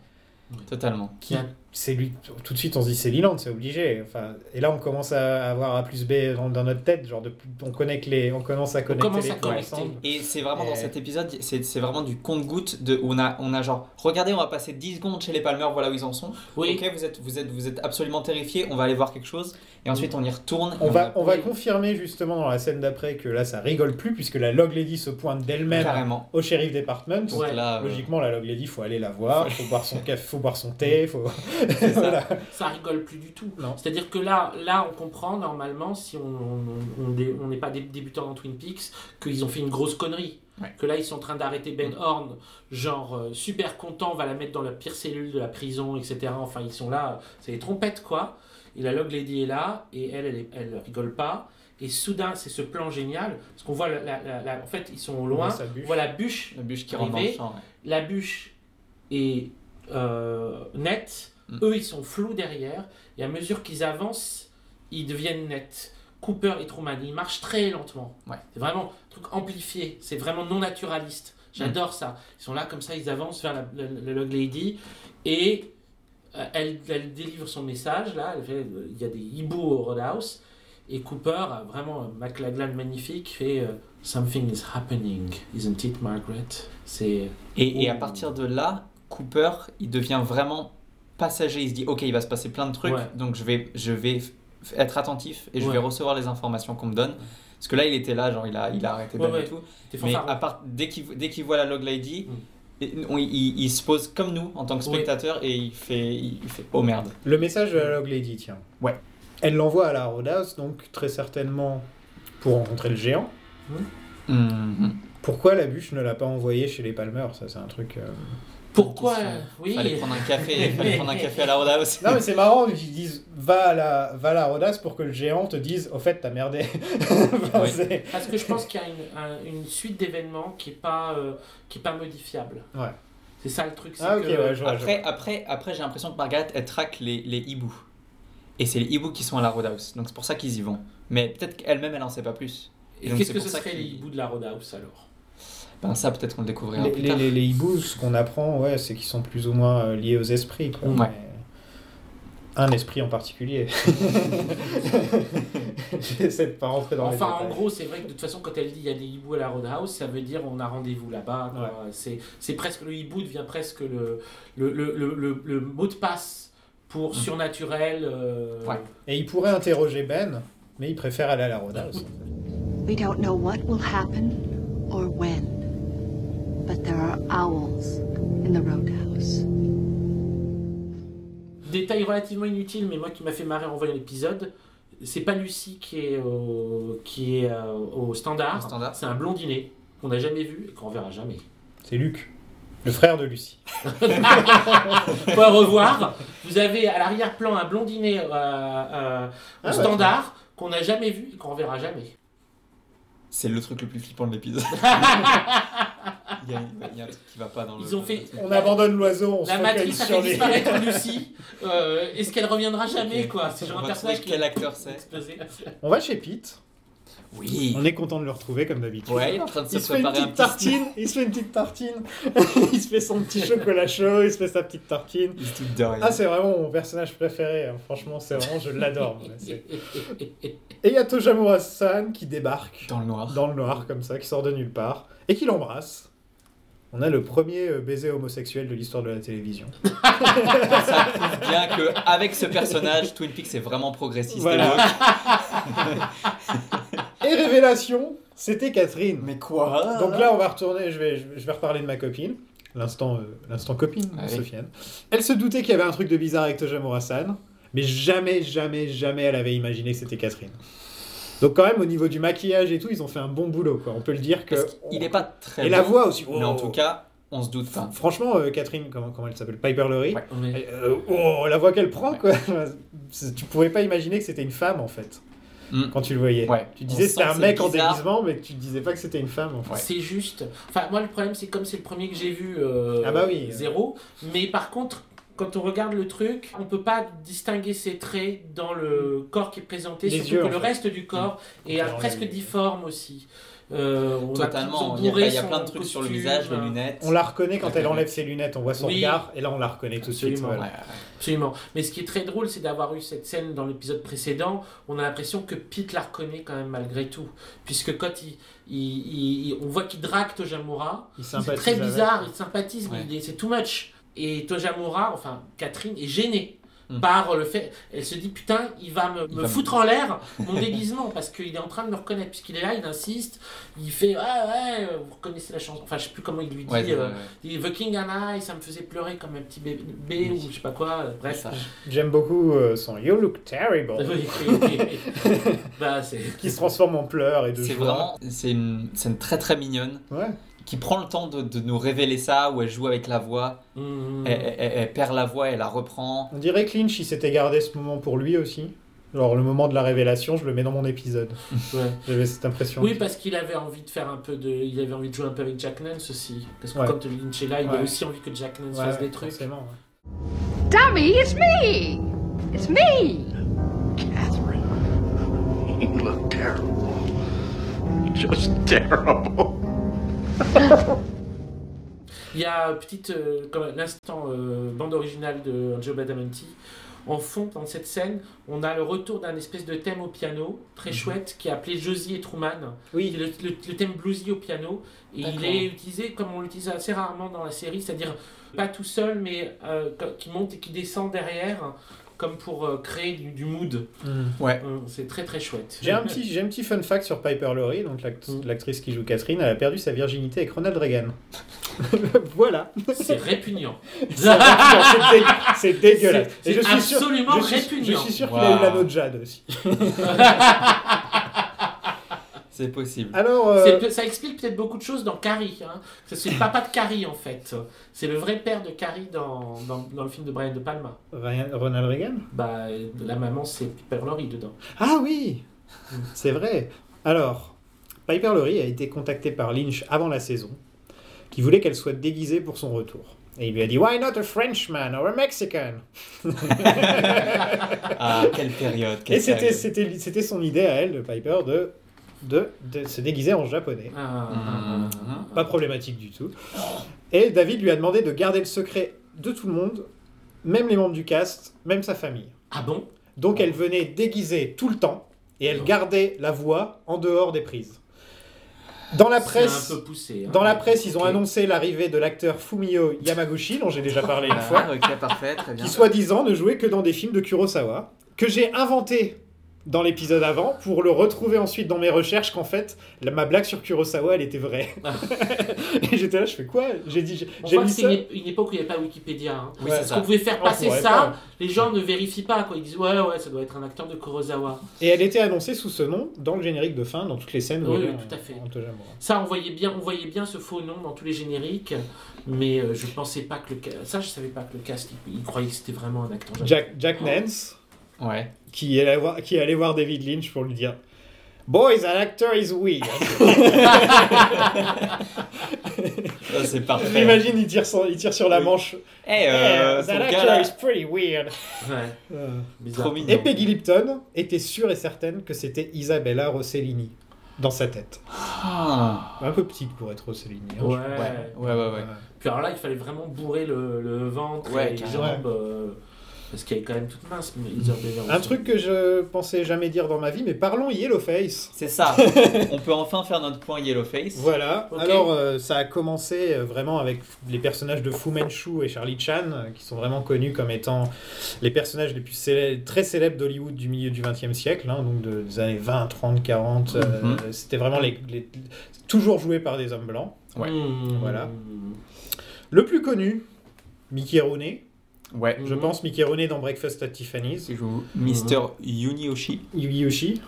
Euh, on a du John Wayne qui a joué Genghis Khan. Et le karma l'a buté ensuite. Peter Peter Sellers, Sellers. il a joué pour l'ensemble de son œuvre, j'ai marqué. Oh, il a fait fait le Face ce Award. Mais vraiment, Peter Ah Sellers, j'ai mis pour l'ensemble de son œuvre, il mérite le Yellow Face Award. Ah ouais. Euh, Mais on- qu'est-ce qu'il est drôle quand même. Ah oui, oui, oui. Même, même si même. un, un sacré connard dans la vraie vie. Ah bon Peter Ah Sellers. ouais. Ah, c'était bon, le pire dans la vraie vie. Dans la vraie vie, c'était vraiment le mec désagréable au possible. C'est le- c'est l'exemple type du mec drôle à l'écran et pas drôle. euh, C'est vrai Ouais. Ah, génial. Désolé Un de. trivia qu'on savoure. Un, petit, un, un de mes petits chouchous, Sean Connery dans On ne vit que deux fois. Euh, quand même, Sean Connery avec sa, sa, sa- sa toison poilue qui dépasse de son kimono, qui est jaunie d'ailleurs littéralement. Ils lui ont ajouté des sourcils qui remontent un peu à la Spock. Ma- magnifique. Anna Karina dans Pierrot le Fou. David Carradine dans Kane dans, dans la série Kung Fu quand même, c'est son Mhm. plus grand rôle et il joue, euh, il joue un asiatique alors qu'il ne l'est pas. On a Max von Sydow en Empereur Ming dans Flash Gordon. Génial. Et plus récemment, on a tout le casting de, de Claude Atlas. Oui. Ouais, quand même. Oui, oui. Le chouchou.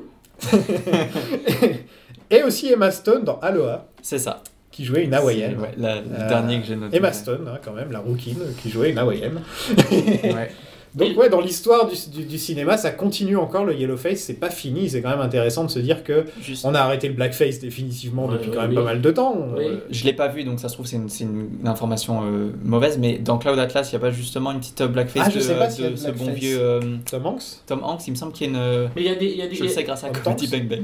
il y, Oui. a, il y a des sortes de whiteface aussi dans Cloud Atlas. hein. Le truc, c'est qu'ils jouent tous euh, Ah, dans voilà, tous les on sens. équilibre, euh, Voilà, ça on va. équilibre, ça va. Non, mais c'est un truc, comment dire, c'est pas l'idée d'avoir un casting de blanc qui joue d'autres choses, c'est plus. euh, tout le monde joue tout. ben, C'est-à-dire que comme c'est un truc des histoires de ré- sorte de réincarnation, euh, Ouais, sont- c'est Ouais, un plus- même acteur qui doit se retrouver dans plein de, Ouais. voilà, de parties du globe. ouais, ils ont une bonne excuse pour. Enfin, elles ont une bonne excuse pour. Ouais. Ouais, c'est pas.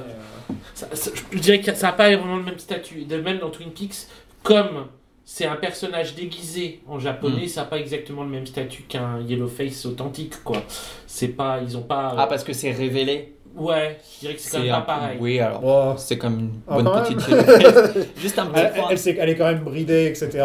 Enfin, on est quand même dans le cliché. Il manquerait plus que les petites dents de devant un peu plus longues. Et Ah, on, a la- la et on est en, en, en full. euh, Michel Leb Merci. Ah, Oui, pour le côté. D'ailleurs, un euh, petit point, un petit ouais. point cocorico. Je voudrais juste euh, parler de la première itération du, de, de la Yellowface euh, dans, dans l'histoire de la Yellowface. mhm. Elle est française, tiens, donc génial. Ça vient de, de la pièce Tintin de. en Chine, bien sûr. Exactement. ah non, Tintin, c'est euh, belge. C'est non belge. Les Orphelins de Chine, qui est une pièce de Voltaire, 18e siècle, euh, qui est adaptée d'une pièce chinoise, mais qui est genre vraiment euh, réadaptée pour euh, nos petits, les petits blancs, quoi.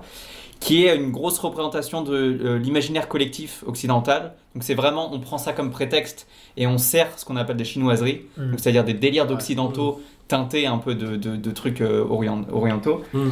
Le mystère et le kung-fu. c'est ça, c'est ça, et, qui exploite hein, euh, si- imaginaire collectif.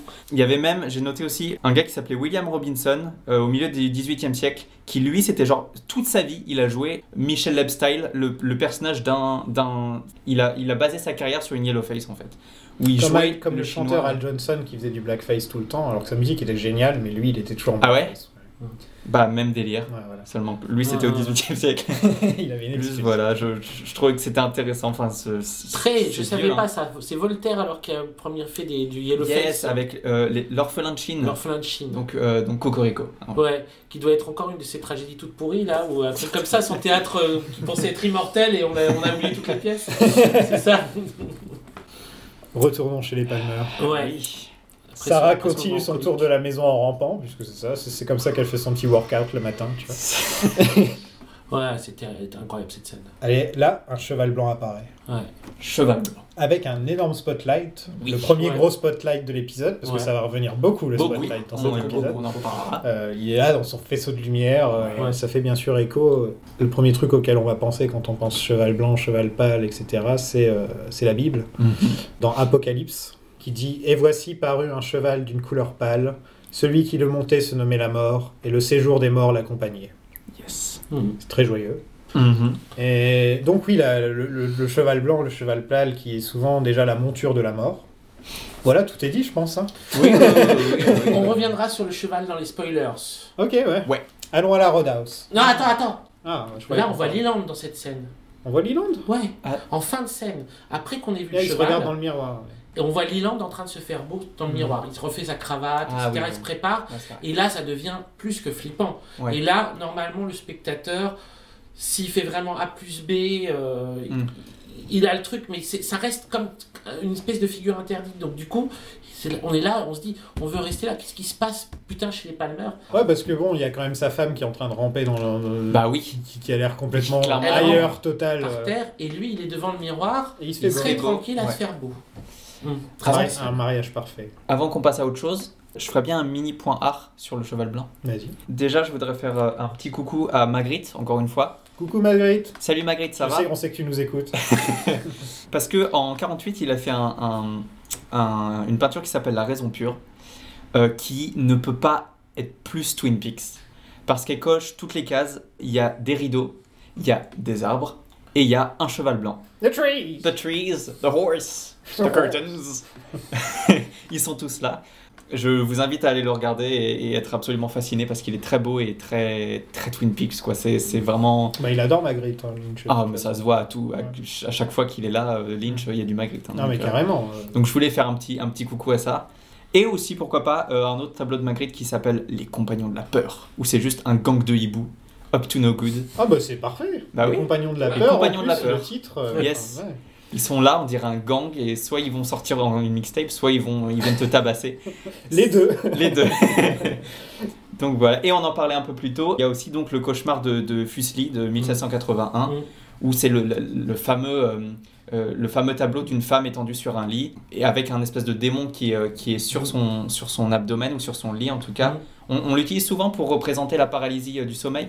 Et dans ce tableau, et j'avais complètement zappé, et c'est, euh, et c'est pas comme qui, qui nous l'a rappelé, il y a une tête de cheval qui fait un caméo en mode euh, Eh les gars, m'oubliez pas.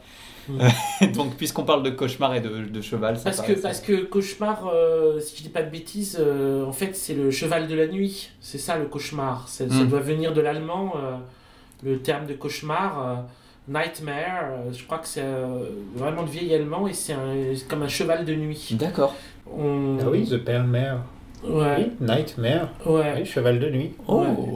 Et ben, Et- pas. Mare, en c'est fait- une autre façon d'appeler. ouais, ouais, ouais. ouais. Ouais.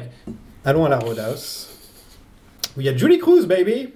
Et ouais, et c'est Yep. ça qui se passe en fait. Voilà, comme David Lynch est là, il ramène, euh, il ramène Sarah, il ramène Julie Cruz, on voit Pete. euh, tout le monde est là, ça coche toutes les cases.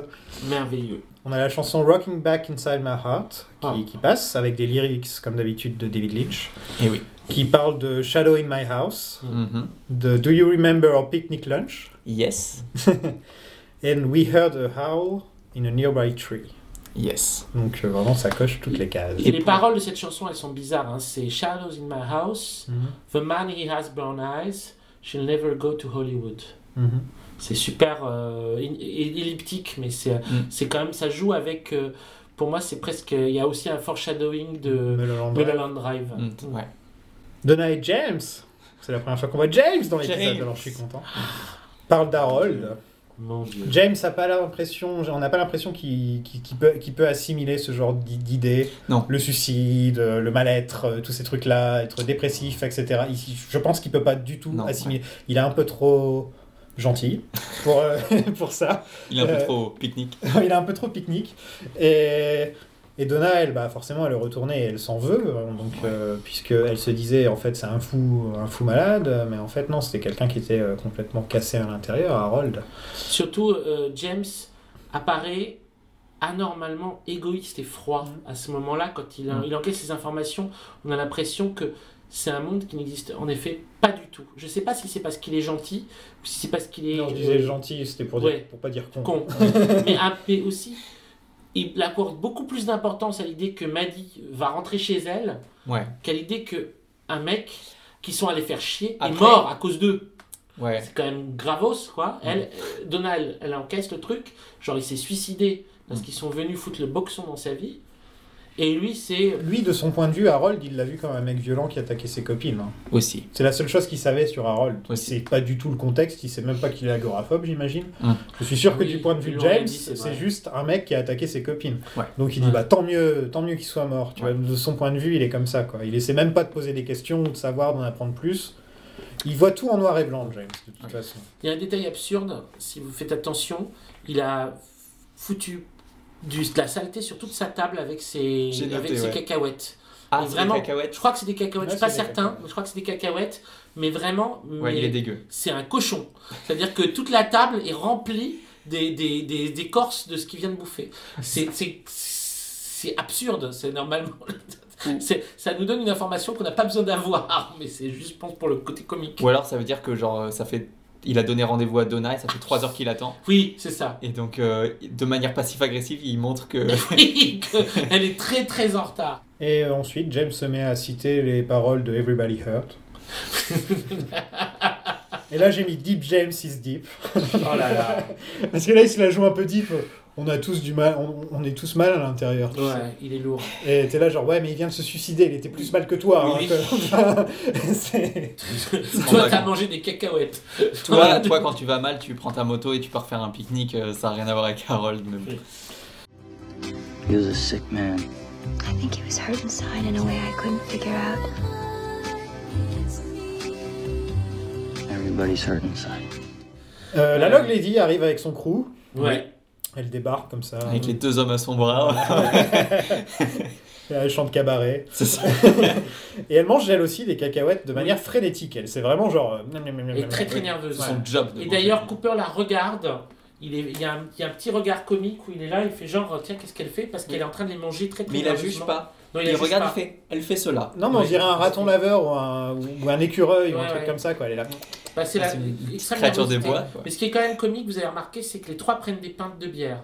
Ça, je sais pas comment on interprète ça. La femme à la bûche prend une pinte de bière, Cooper prend une pinte de bière. Le, le- le shérif, je comprends. Cooper, c'est pas sa première. Il en a bu une avec shérif, a- avec le shérif. Il a bu avec Hawk. Il a bu une Avec bouteille, une petite bouteille, euh, euh, quand c'est une espèce de grosse, grosse journée. Non, quand ils sont au bar à un moment et que euh, le shérif Truman le rejoint, Ah il est oui. en train de boire une bière. Tout à fait, c'est vrai, c'est juste. Voilà. Donc Cooper, en fait, finalement, boit régulièrement. Et une justement, je- bière. en fait, c'est parce que je m'étais posé la question entre les épisodes, je me dis Cooper, il boit jamais en fait. Et donc Mm. j'ai commencé à faire des recherches et je me dis ah non, il boit, des- il boit de la bière. C'était avant que Lynch et son, et son amour, sa romance avec le vin, vin, français. le vin.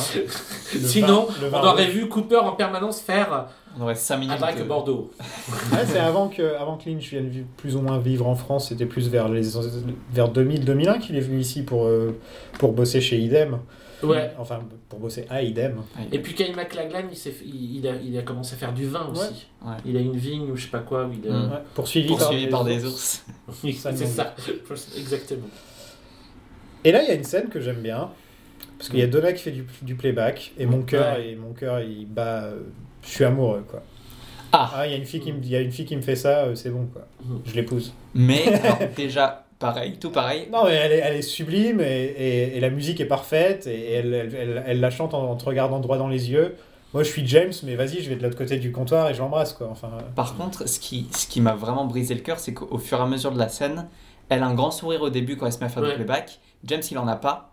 Ouais. Et elle le perd petit à petit Ouais. et elle commence à avoir les larmes aux yeux. Et Oui. c'est à ce moment-là que James, il commence à sourire jusqu'à ce qu'il réalise que merde, ma meuf, elle va pas bien. Ouais, euh, Et, et j'ai trouvé vraiment cette scène très. extraordinaire.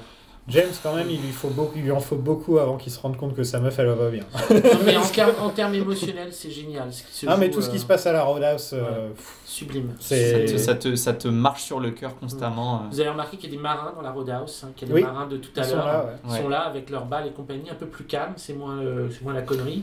On Mais- remarque aussi le serveur de la de l'hôtel qui est derrière dos. euh, Mhm, de dos, à on le voit déjà. Et on voit aussi de dos Bobby. on voit Bobby. Ils sont tous les deux de dos. Euh, c'est très bizarre. Le changement de mood avec le changement de musique est fabuleux. Avec le changement de musique, puisqu'on entend The World Spins, qui Ouais. est une chanson iconique de Twin Peaks. hein, Ah oui, oui, on peut le dire, de niveau Julie Cruz, c'est une des plus iconiques. Ah oui, oui, aucun Euh, elle, est, elle est parfaitement dans l'ambiance, elle est parfaitement. euh, tu, Ouais. tu sens, tu, tu te sens mal quand tu l'entends, mais en même temps, tu as l'impression de voyager dans un autre monde. C'est, euh, elle, te, elle te fait voyager, elle te fait réfléchir. euh, ça me fait penser, euh, c'est pas vraiment un spoiler, mais la, chanson, la chanson Shadow qu'on entend euh, dans les premiers épisodes Ouais. de, Mhm. à la Rodas de, de The Return. C'est la, la version, euh, la version 21e siècle de cette chanson, j'ai l'impression. pour Bien moi. sûr, euh, c'est certainement comme ça en tout cas que Lynch l'a Ouais, perçu. ouais, ouais. Euh, c'est le morceau qui conclut l'album de Julie Cruz, Floating into the Night. hein. Et. Sublime album. sublime album. Et elle a ce truc quand même très spécial qui est qu'elle rappelle, en le jouant autrement, elle rappelle l'arrangement du générique. Puisqu'on Mhm. a de nouveau la basse qui fait cette espèce de son de. C'est c'est le gros son de basse euh, euh, qui, en, qui, qui en contraste avec le truc très cristallin du synthé et tout ça. Et cette espèce d'énorme basse qui joue comme le générique. Donc on a une autre mélodie, Ouais. euh, une autre, un, autre, un autre morceau, mais un arrangement qui le rappelle et qui crée aussi un espèce de petit malaise par rapport à ça, ou une, étrangeté. Et, les, et puis surtout, c'est l'idée de. Des, des, aussi, c'est encore une idée de, de cycle de souffrance et de, et de joie. De Alors, le World World Pin, c'est le, le, monde qui, le monde qui tourne. Et euh, il y a un moment où c'était joyeux, et puis la, la tristesse revient, et c'est ce truc. Et toi, tu tournes avec. Voilà. Ça amène, par rapport à l'épisode, la, la touche de mélancolie qui ne contenait pas sinon, puisque tout le reste est entre des trucs de, de sentiments de malaise, de- d'effroi, de rire, de machin. Et là, on a le vrai deep tristesse qui s'installe. Ouais. C'est super beau. La pièce se fige, Mm. sauf, sauf Cooper. Ouais, Le groupe disparaît. ouais. Un spotlight apparaît sur Ouais. Cooper et sur, euh, sur le géant. Extraordinaire. Et là, le géant revient. Mm. Et on se rend compte donc pourquoi la Log Lady voulait qu'il aille Oui. à la Roadhouse. Oui. Et le géant lui dit It is happening again. Mm. deux fois. Ouais. Ouais. Que dire qu'à part que c'est- c'est une des scènes les plus mémorables de l'histoire Oui. de, la, de la télévision. Ouais. Même, même ce qui va suivre ensuite. Oui. Tout, à partir de ce moment-là, vraiment, à partir du moment où le- la pièce se fige et tout disparaît, c'est bon, on est, on, est, on, est, on, est dans un autre monde. C'est, ça n'a rien à voir avec ce qu'on a vu avant. Et ce qu'il y aura après sera plus jamais pareil. Et, ouais, et on a l'impression véritablement que là, on, on, on, on invente un rapport au surnaturel que ni la télévision ni le cinéma n'a jamais connu. Qui est cette espèce de truc où euh, finalement des éléments aussi euh, presque... Parce que le costume du géant, c'est aussi une espèce de costume de serveur. Ouais. Il a l'air d'un garçon de café. Un garçon de café, ouais. Et pourtant, il crée un sentiment de sacralité pour le spectateur, d'avoir eu le personnage du nain, qui est vraiment une bizarrerie totale, mais qui, a- qui acquiert une, une puissance ou un truc à la fois euh, émotionnel, d'effroi, de sacralité, de tout ça. Et là, le géant, c'est pareil. C'est- pas normal d'éprouver ce type de sentiment. Il le crée, crée vraiment ça. Moi, je suis, euh, je suis euh, encore aujourd'hui complètement euh, halluciné par ce que, ce que réalise Lynch et Frost dans ces choses-là, ces épisodes. Quand, quand j'ai créé le podcast, pour le tout premier épisode, le premier son qu'on entend, c'est Elisa Happening. It's Happening. Voilà. souvient. J'étais obligé. Et cette voix, Voilà. parce que c'est une sorte de voix douce, la voix du géant. Oui, elle est douce et grave. Douce et grave. Et ce mec, il- ce mec, c'est vrai qu'on n'en a pas trop parlé, de Karl Strucker. Stru- Stru- Strucken, Ouais, un truc comme ça. Qui, euh, qui jouait le, le majordome dans la famille Adams. Absolument. Il est Oui. surtout connu pour ça, Oui, pour moi. surtout enfin, connu pour c'est ça, vraiment- absolument. Et là encore, une présence assez rassurante au, au milieu des fous de, de la famille Oui, Adams. oui. C'était toujours le mec assez gentil, Doux, toujours doux. oui. Il parlait pas, mais je crois pas. hein, Je crois pas qu'il parle. dans le- Je, je, me, oh, je me souviens plus. Retournons chez les Palmer, où on voit des reflets dans le miroir. Ouais. Et on découvre donc que Leland et Bob, et Bob et Leland. Hum. Met des gants, euh, de manière très méthodique. Hum. Comme si c'était pas la première fois qu'il avait fait ça. Mmh, mmh, mmh. Et Maddy entre dans la pièce en courant, à cause d'une odeur de brûlé. Ouais. Donc euh, on disait que Bob laissait derrière lui une odeur de de- d'huile d'engin brûlée. Ouais, d'huile de moteur brûlée. Voilà. Scorch engine oil. Ouais. Et, euh, et elle voit Bob. Puisqu'elle est euh, soit gifted, soit damned. Elle peut ça. voir Bob. Je pense qu'elle est un peu des deux. Et aussi, on a le spotlight sur Ouais. elle, Ouais. dès qu'elle entre. Ouais. Le grand spotlight comme ça. Mm. Et, euh, et à chaque fois qu'on voit Bob, puisque là, ça fait des jump cuts entre Bob dans le spotlight et Leland. Mmh, mmh, mmh, mmh. Et euh, c'est difficile de décrire cette scène parce qu'elle est difficile à regarder, on peut le dire. c'est vraiment. Très c'est- éprouvante, elle est longue et euh, éprouvante. elle, est cauchemard, elle est cauchemardesque. euh, c'est Ouais. vraiment le pire cauchemar qu'on peut avoir. Quand tu te réveilles le matin, t'as pas envie d'avoir rêvé de ça. Quoi. Non, évidemment. Voilà. Et puis elle est longue et en plus il y, a des- il y a des bons gros slow motion qui rendent le truc Ouais. encore plus Dès qu'on voit. Bob, euh, C'est en slow motion. Ouais, et puis le son, même le son devient plus grave et plus menaçant. Ouais. Euh, c'est vra- ouais, c'est vraiment cauchemardesque. Et... on, on a, on a Bob et Leland qui dansent avec Maddie. On a une différence entre les deux où Ouais. on, a, on, a, on a Bob qui est en mode sexuel, euh, animal, Prédateur. prédateur, Ouais, qui qui jubile. lui bouffe à moitié le menton. Ouais. Qui, on, on sent que Lynch aurait voulu mettre. euh, enfin, ça, ça, ça fait écho au viol de Laura. Voilà, c'est le sous-entendu. Euh, c'est sous-entendu qu'en fait, voilà, on peut pas le montrer à la télé, mais en gros, imaginez que dans cette scène, elle se fait violer, quoi. Oui, absolument, c'est On certain. peut, on peut le dire, quoi. Oui, je, je, je, je comptais, euh, je comptais dire la même chose. c'est vrai c'est que, que c'est une scène qui implique l'idée du viol sans le Ouais. montrer. Et, et Leland, lui, qui, qui, Qui danse. qui, qui- non, qui crie Laura, Laura, Oui, qui lui est, est perdu à nouveau dans son deuil, dans son, Oui. dans son, dans, dans sa culpabilité, oui. pendant qu'il est en train de la tuer et de- d'être possédé. Il est quand même là, dans le, dans le, au fond de lui, il est là en train de hurler le nom de sa fille, quoi. Bah, en fait, il, est, il, il alterne aussi entre l'état de, l'état de Bob et son état de Leland. Et c'est assez bizarre parce qu'il euh, oui, il la caresse, il, il pleure, il est, euh, il est dans un état euh, frénétique en fait. C'est, Mm. Il est dans, sa, dans son espèce de, de. Il est double. Et, mais ce qui est bizarre, c'est qu'il parle au nom de Bob. Quand on voit Leland, il dit Leland, Mm. dit que tu vas retourner à Missoula, Montana. Ouais. Donc, même quand il est Leland, il n'est pas Leland. Ouais, c'est c'est Bob qui joue avec un jouet de Leland en fait, Mm. qui dit Oh, il y a Leland qui dit ça. Enfin, moi, c'est comme ça que je l'ai vu. Un truc que je voulais dire, c'est que le fait qu'il l'appelle Laura, c'est aussi, il faut pas oublier que Maddie, c'est le sosie de Laura. Bien sûr. Et que, en gros, elle est là pour remplacer Laura, pour recréer le meurtre de Laura. Elle- Exactement. elle- elle est- depuis le début, elle a juste été là pour Ouais. ça, quoi. en fait. Son personnage n'a jamais vraiment été développé, à part pour dire qu'elle ressemble à Laura, qu'elle copie la vie de Laura, qu'à un moment elle met la perruque de Laura, enfin elle met la, la même coupe de cheveux. Et, euh, et là, jusqu'à la fin, elle copie Laura jusqu'à son meurtre. Oui. Euh, même jusqu'à avoir une note en dessous de l'ongle, enfin, Oui, vraiment de et le- refaire et tout le, rôle de qu'elle a dans enfin c'est un peu le point culminant de son rôle c'est de juste nous enfin juste entre guillemets nous dire bah voilà en fait c'est lui depuis le début qui a tué lui, Laura. donc on assiste au meurtre de Laura à travers elle. Donc vraiment jusqu'au bout elle aura été euh, Donc plutôt que de tuer Donna, de tuer Audrey, de tuer Shelley, on ils ont inventé un personnage de double de soap opéra, en plus on peut le dire, c'est vraiment le pur personnage de soap opéra. Ouais. Et, euh, et vraiment juste pour qu'au final elle meure. quoi. C'est vraiment la, la woman in a fridge comme on dit. Quoi. Et puis c'est pas comme si les épisodes précédents nous l'avaient pas annoncé, puisqu'elle a des visions de Bob Ah, visions, euh, de façon Ouais. récurrente. La vision où il approche petit à petit. Oui. Euh, dans Euh, la tâche sur le, le- le- la, la moquette d'ailleurs, là où elle meurt, à l'endroit Ouais. où elle meurt. Exactement, et dont elle a rêvé. Elle, Mhm. dit, elle disait euh, J'ai rêvé de la moquette à cet endroit précis. Et dans la version japonaise, il y avait la tête de Leland surimposée dessus. Euh, de, De Bob. Bob. de Bob ouais. De Tout Bob. à fait. Enfin, tout à fait. pareil. À propos de tête surimposée, il y a juste euh, le. euh, L'effet là, ouais. Alors, voilà, Mm. je vais faire mon. euh, euh, je vais faire un bémol Mm. dans mon admiration absolue de cet épisode. C'est juste, il y a, on rajoute On un espèce d'effet de Bob ricanant sur la tête de Leland au début. C'est- Ça fait vraiment très. Pour si vous n'aviez pas Ouais. compris, Ouais. parce que. C'est dommage parce que les reflets suffisent. On dirait qu'il y a quelqu'un qui, est sublime. venu- on Oui, dirait oui. qu'il y a quelqu'un qui est venu voir Lynch et dire Moi je comprends pas trop là, c'est quelqu'un de la production, un Oui, truc comme ça. fait, ça fait, Et ça fait dit, effet de euh, je comprends pas trop, alors il dit bon bah on va mettre ça. Oui, ça Alors fait, ça fait ouais, effet, ça fait effet surajouté, et c'est pas quelque chose qui va, euh, qui, qui est consistant avec son esthétique.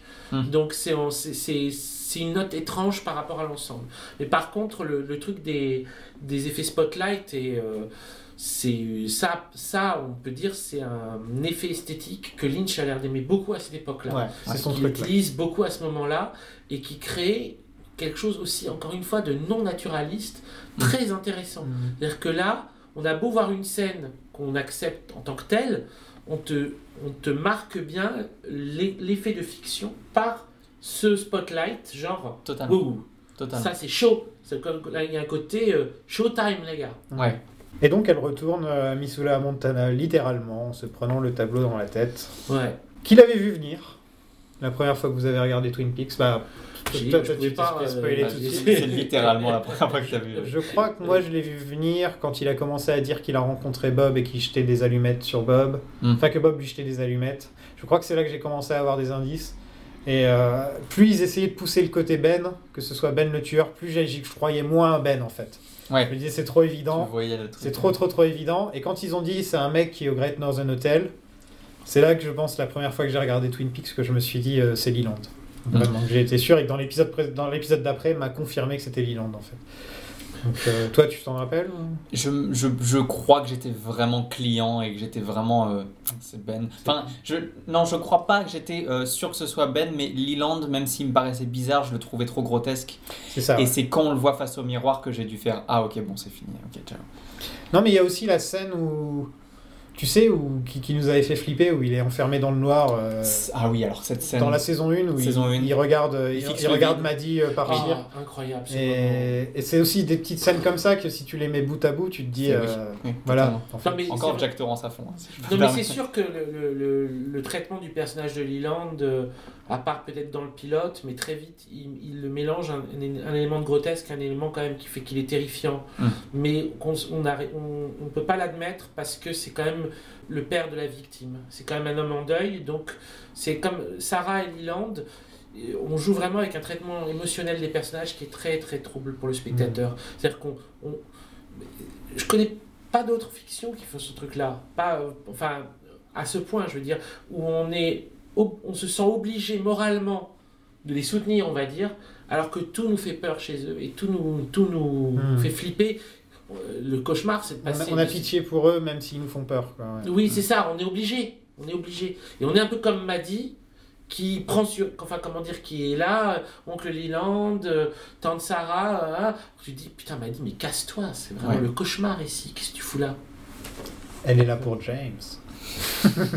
On est tous là. Et donc on a, on a, on a, plusieurs, on a plusieurs degrés de tristesse là, parce qu'on découvre déjà que Laura a subi de l'inceste en fait. Laura, c'est son père qui la viole depuis son ado- Ouais. qu'elle a 11-12 ans. Ouais. Dit- Enfin, merde. Ouais. Et est-ce qu'elle elle s'en rendait compte? Un jour, elle s'en rendait compte. C'est un truc qu'on découvrira peut-être un jour ou pas. Et, mais juste, ça, ça, ça ouvre tellement de questions et surtout, ça, ça change complètement la vision qu'on a de Laura d'un coup. Oui. Oui. Laura, on, avait déjà. On, on était déjà genre, putain, la vie difficile qu'elle a eue. Oui. Mm. Mais alors là, Ouais. là, elle, elle devient martyr en fait. Ouais, ouais, Là, elle devient martyr carrément, Laura. Totalement. Et je pense que c'est ça que Lynch voulait aussi. Il a dit Ah ouais, vous voulez me forcer à dire qui est le tueur bah, Je vais quand même la transformer en martyr, tu vois. Je vais quand même continuer à garder le, la sacralisation de Laura encore plus, quoi. À un encore plus gros degré. Mais quand il dit à, à Ray Wise, it was always you, moi, ma question, en fait, euh, je sais pas s'il y a des interviews qui le disent très clairement. Est-ce que Lynch et Frost se sont dit l- vraiment longtemps avant qui était le tueur de Laura ou est-ce qu'ils se sont interdits de le dire? Je me suis plus sûr de ce truc-là. À eux-mêmes? Oui, Enfin, entre eux. Alors, entre eux, ils savaient que c'était Leland. Ah, ils le Mais savaient. Bob est apparu quand Frank Silva est apparu dans le reflet. Bien sûr. Et bien que sûr. là, Bob est donc. La, la présence de Bob, Oui. le côté surnaturel, etc., Oui. c'est apparu vraiment comme ça. quoi. Tout à fait. Enfin, vraiment tout à fait. euh, la pure chance. Oui, oui, oui. Et- oui. mais par contre, Leland, c'était toujours sûr que c'était. C'était toujours, c'était Ouais. toujours Leland. Donc l'idée quand même, c'était de jouer sur un tabou. Enfin. Puisqu'ils ne voulaient pas révéler qui c'était, mais ils avaient décidé que c'était le père, ça veut dire que grosso modo, ils voulaient créer toute cette fiction autour d'une information essentielle et qui transforme tout qu'on ne dirait pas. Et ça, c'est vraiment, je crois que c'est vraiment un, un moteur narratif énorme chez Lynch, qui est de te faire, et je pense que c'est quelque chose, à- moi c'est mon sentiment, qui agit sur ses autres fictions. Alors, quand il, a, il est libre de faire ce qu'il veut, Mhm. de ne pas révéler, ce qu'il révèle pas, c'est quelque chose qui est aussi- au moins aussi important que ce qu'il dit. Tout à fait. ouais. Mm. Et on a donc une deuxième niveau de tristesse, puisque un de nos personnages adorés, qu'on aimait le plus, on va dire, Leland, euh, qui en fait est le méchant de l'histoire. Donc euh, vraiment un personnage qu'on aimait, dès qu'il se pointait dans une scène, on était là, genre, ouais, c'est Leland, trop bien, il est drôle, Mm. il va chanter, il va faire des claquettes. Et là, en fait, Ouais, maintenant, à partir de maintenant, quand on va le voir, on va faire. euh, Ouais. Voilà, quoi. Pas drôle. Plus du tout. Ouais. Vraiment plus du tout drôle. Non. Ouais. C'est. C'est Cauchemar. c'est fou de faire un 180 degrés Ouais, comme ça c'est sur, cauchemar. sur un personnage en, en une scène. Mm. Ouais. En une scène, il arrive à te changer c'est complètement. du méthodique et c'est terrifiant. Mm. Je sais pas si ça vous intéresse, un, un petit trivia inutile euh, Non, sur, vas-y. euh, sur euh, Missoula Montana, Oui. euh, le, que j'ai que j'ai Wikipédia. Oui. Euh, le surnom de cette ville et de la vallée de Missoula, c'est les portes de l'enfer. Ah, Ok. Parce que euh, quand les trappeurs français sont arrivés là-bas, là-bas. voilà, quand les trappeurs français sont arrivés là-bas, ils ont retrouvé plein plein plein d'ossements Cocorico. Oui, parce que l'embouchure de cette, de cette vallée, parce que euh, les peuplades euh, natives qui, se, qui bataillaient pour récupérer la région arrêtaient, arrêtaient pas de se faire des embuscades à cet endroit-là. Quand ils sont arrivés, c'était genre un cimetière quoi. ça devait être quelque chose. Ouais. Ils ont fait oh merde, qu'est-ce qui s'est passé? Et donc ils ont appelé ça les portes de l'enfer. Donc en gros, Leland il balance Maddy en enfer. Princess, you're going back to Missoula? Donc j'ai plusieurs questions. Mm. Quand est-ce que Leland était Bob dans la série? Quand est-ce qu'il était possédé par Bob et quand est-ce qu'il était Leland? Par exemple, euh, quand il a attaqué Jacoby, c'était Bob. C'est une bonne question. Là, on a la ça. question que c'était Bob parce qu'il y a l'odeur. Il y a l'odeur de, Voilà. l'huile. Mais quand il a tué Jacques Renault, est-ce que c'est Leland Moi, j'ai la- C'est moi- Leland. Pour moi, c'est Leland. Ah oui, Mhm. puisqu'il se il venge. Oui, je pense. Il venge le, il venge le tueur de, de sa fille alors Oui, que c'est lui le tueur. Ouais, c'est c'est Leland. Donc les deux, les sont Ce qui est coupables. ambigu, c'est que Jacobi, je crois, dit qu'il avait, qu'il qu'il avait, déjà ressenti, il avait déjà senti cette odeur. Ah ouais Hmm. Il avait senti cette odeur, que c'est une odeur qui sent aux deux endroits. C'est-à-dire que quand il se fait attaquer et aussi à l'hôpital, puisqu'il est à côté. Ah oui, oui, oui. Donc je pense que c'est Ah. Bob aussi. Mais c'est bizarre. De, de toute façon, euh, c'est Firewalk with me. Hmm. Voilà. De toute façon, les le feu, tu marches avec moi, main dans la main. Hmm, hmm, hmm, Je pense que tout est dans, dans, cette, Ouais. dans, ces, dans ces quatre mots là. C'est toujours Leland et c'est toujours Bob. Ils sont toujours euh, plus ou moins ensemble, ouais. euh, Firewalk. dans chaque Firewalk with Me. Et Bob a l'air d'être depuis si longtemps en Leland Ouais. et inversement que Hmm. voilà ils sont l'un a déteint sur l'autre et enfin 40 ans ensemble, hein, apparemment. Hmm. J'avais une petite théorie que j'ai trouvée intéressante. C'est le, le man in a smiling bag. C'est Bob. qui est dans Leland qui sourit. Ah Parce que sinon, cette théorie de, du sac euh, qui faisait un sourire, mais il n'y a pas d'homme dedans, Ouais. Ouais. euh, je la trouvais un peu bof. Ouais. Euh, je préfère qu'en fait que le mine- Smiling Bag, c'est Le- Bob et Leland. Le en fait. sac, c'est Leland. Ouais, le sac, c'est Leland. Voilà. Ah, c'est une bonne Pas mal. c'est chouette. J'aimerais parler de Frank Silva un petit peu, donc qui joue Bob, Oui. qui a bossé en tant que décorateur sur Dune et sur Sailor et Lula. Euh, remarqué par Lynch pendant le tournage du pilote, qui est venu le voir pour lui dire Est-ce que tu es acteur? Et lui, il a dit oui, alors qu'il n'était pas acteur. Parce que c'est Los Angeles. Et ensuite, donc, il a apparu par erreur dans le miroir derrière Sarah Palmer quand Sarah elle hurle dans le pilote. Et c'est ainsi que est né Killer Bob. Donc, euh, Frank Silva est décédé du sida le jour de mon anniversaire en 95. Euh, et euh, le deuxième épisode de The Return lui est dédié. Mm. Donc voilà, pour dire à quel point. Le premier épisode, c'était euh, Catherine Coulson, Mm. donc euh, la Log Lady. Et le deuxième épisode, c'est Bob, qui a, qui a le droit à. Le dernier épisode, c'est Jack Nance. Ouais.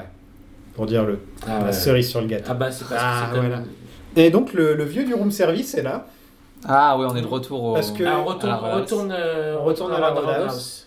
Et euh, intéressant qu'il apparaît dès que le géant apparaît. Ouais.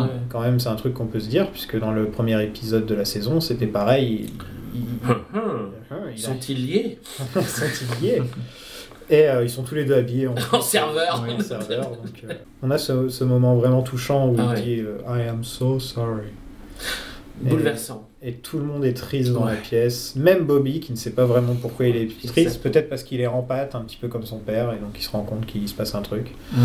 Et, Tout à fait. euh, C'est l'impression que ça donne. Ouais, Bobby, il un peu, en fait, il essaie d'être éloigné de tous ces trucs-là, de tous les trucs euh, supernaturels. Si on Ouais. réfléchit, Bobby, c'est le plus éloigné un petit peu de tous ces trucs-là. Ouais. Mais il a même pas essayé de résoudre l'enquête de Laura, il s'en fout Ouais. complètement. de Non, ça. lui, depuis Et- il avait ses trucs. Et pourtant, ça le- on le ramène toujours un petit peu à ses émotions. euh. Bobby, au final, euh, c'est c'est le plus émotif d'entre nous, alors qu'il essaie de pas l'être. Ouais, c'est vrai, c'est vrai.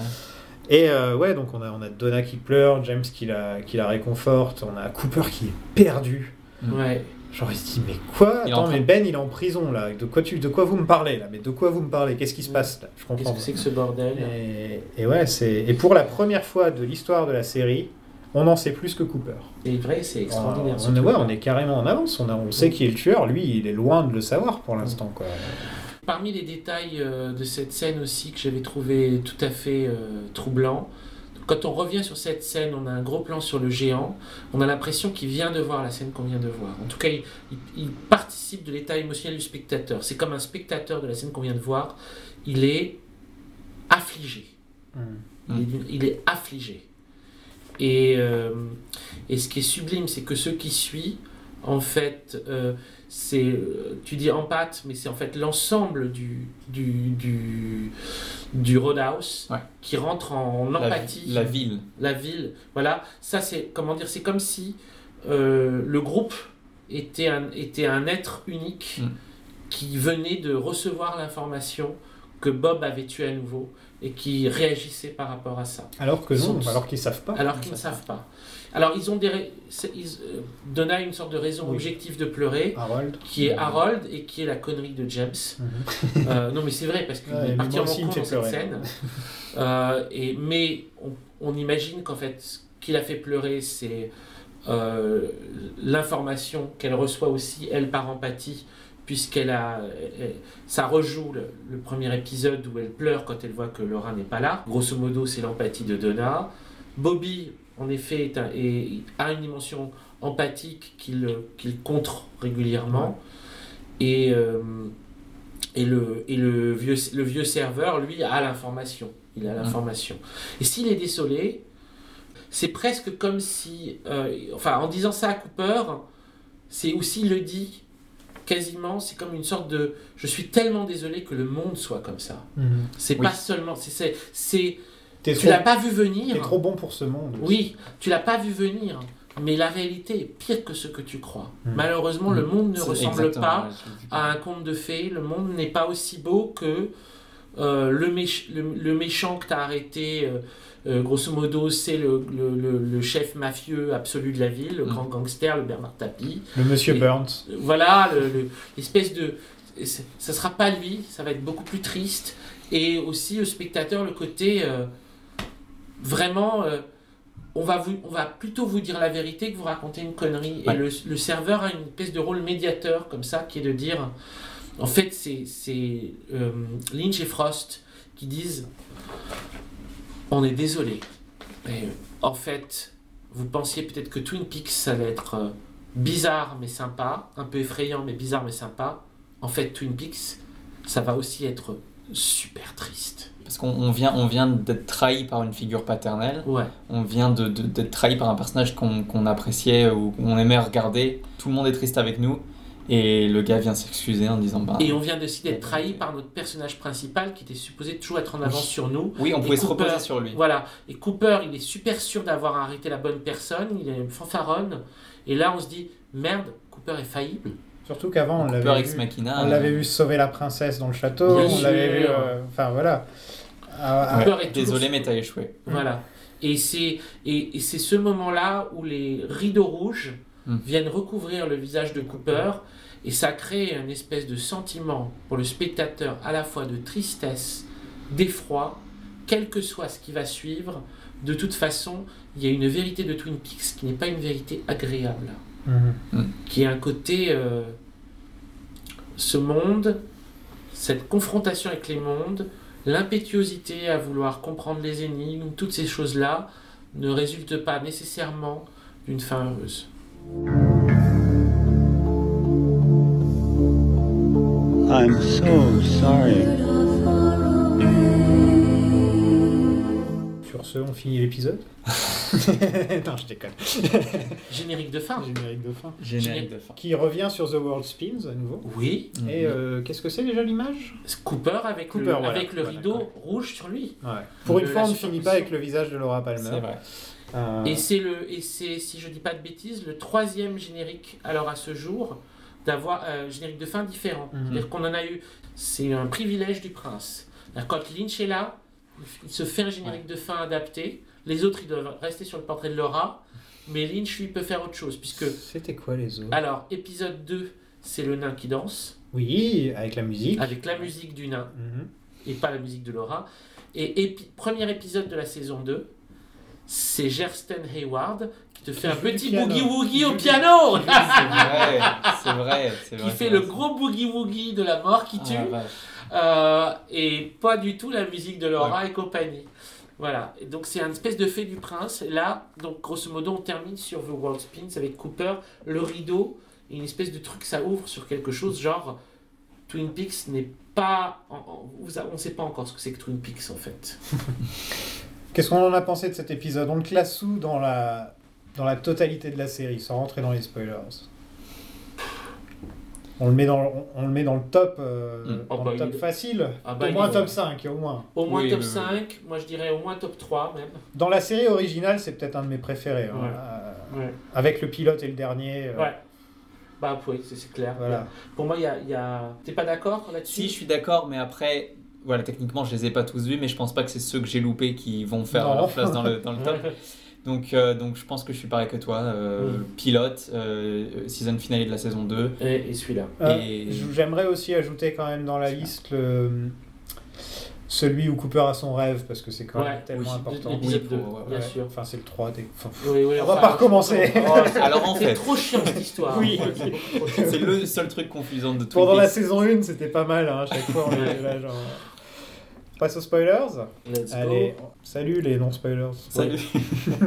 Hello, everybody. Today, I'm going to put these panties in my mouth. Salut les spoileros. Bon, bah, je voulais dire un truc que, que je pouvais pas dire dans l'épisode, dans- pendant l'épisode, c'est le géant et le vieux, ils ne font qu'un.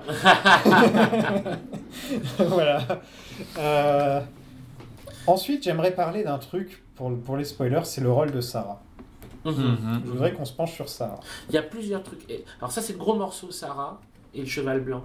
Et ce qu'on peut dire au tout début, Mais c'est aussi Que- Sarah droguée. Sarah, Ouais. qu'est-ce qu'elle savait, Sarah? Qu'est-ce qu'elle sait au final? Euh, juste, juste avant, juste vraiment c'est un détail, mais la phrase du début du, de Mike, Mhm. quand il dit euh, Bob est dans un lieu au, Mm. au milieu de la forêt avec plein de pièces différentes, des âmes errent dans ces pièces différentes chaque soir, etc.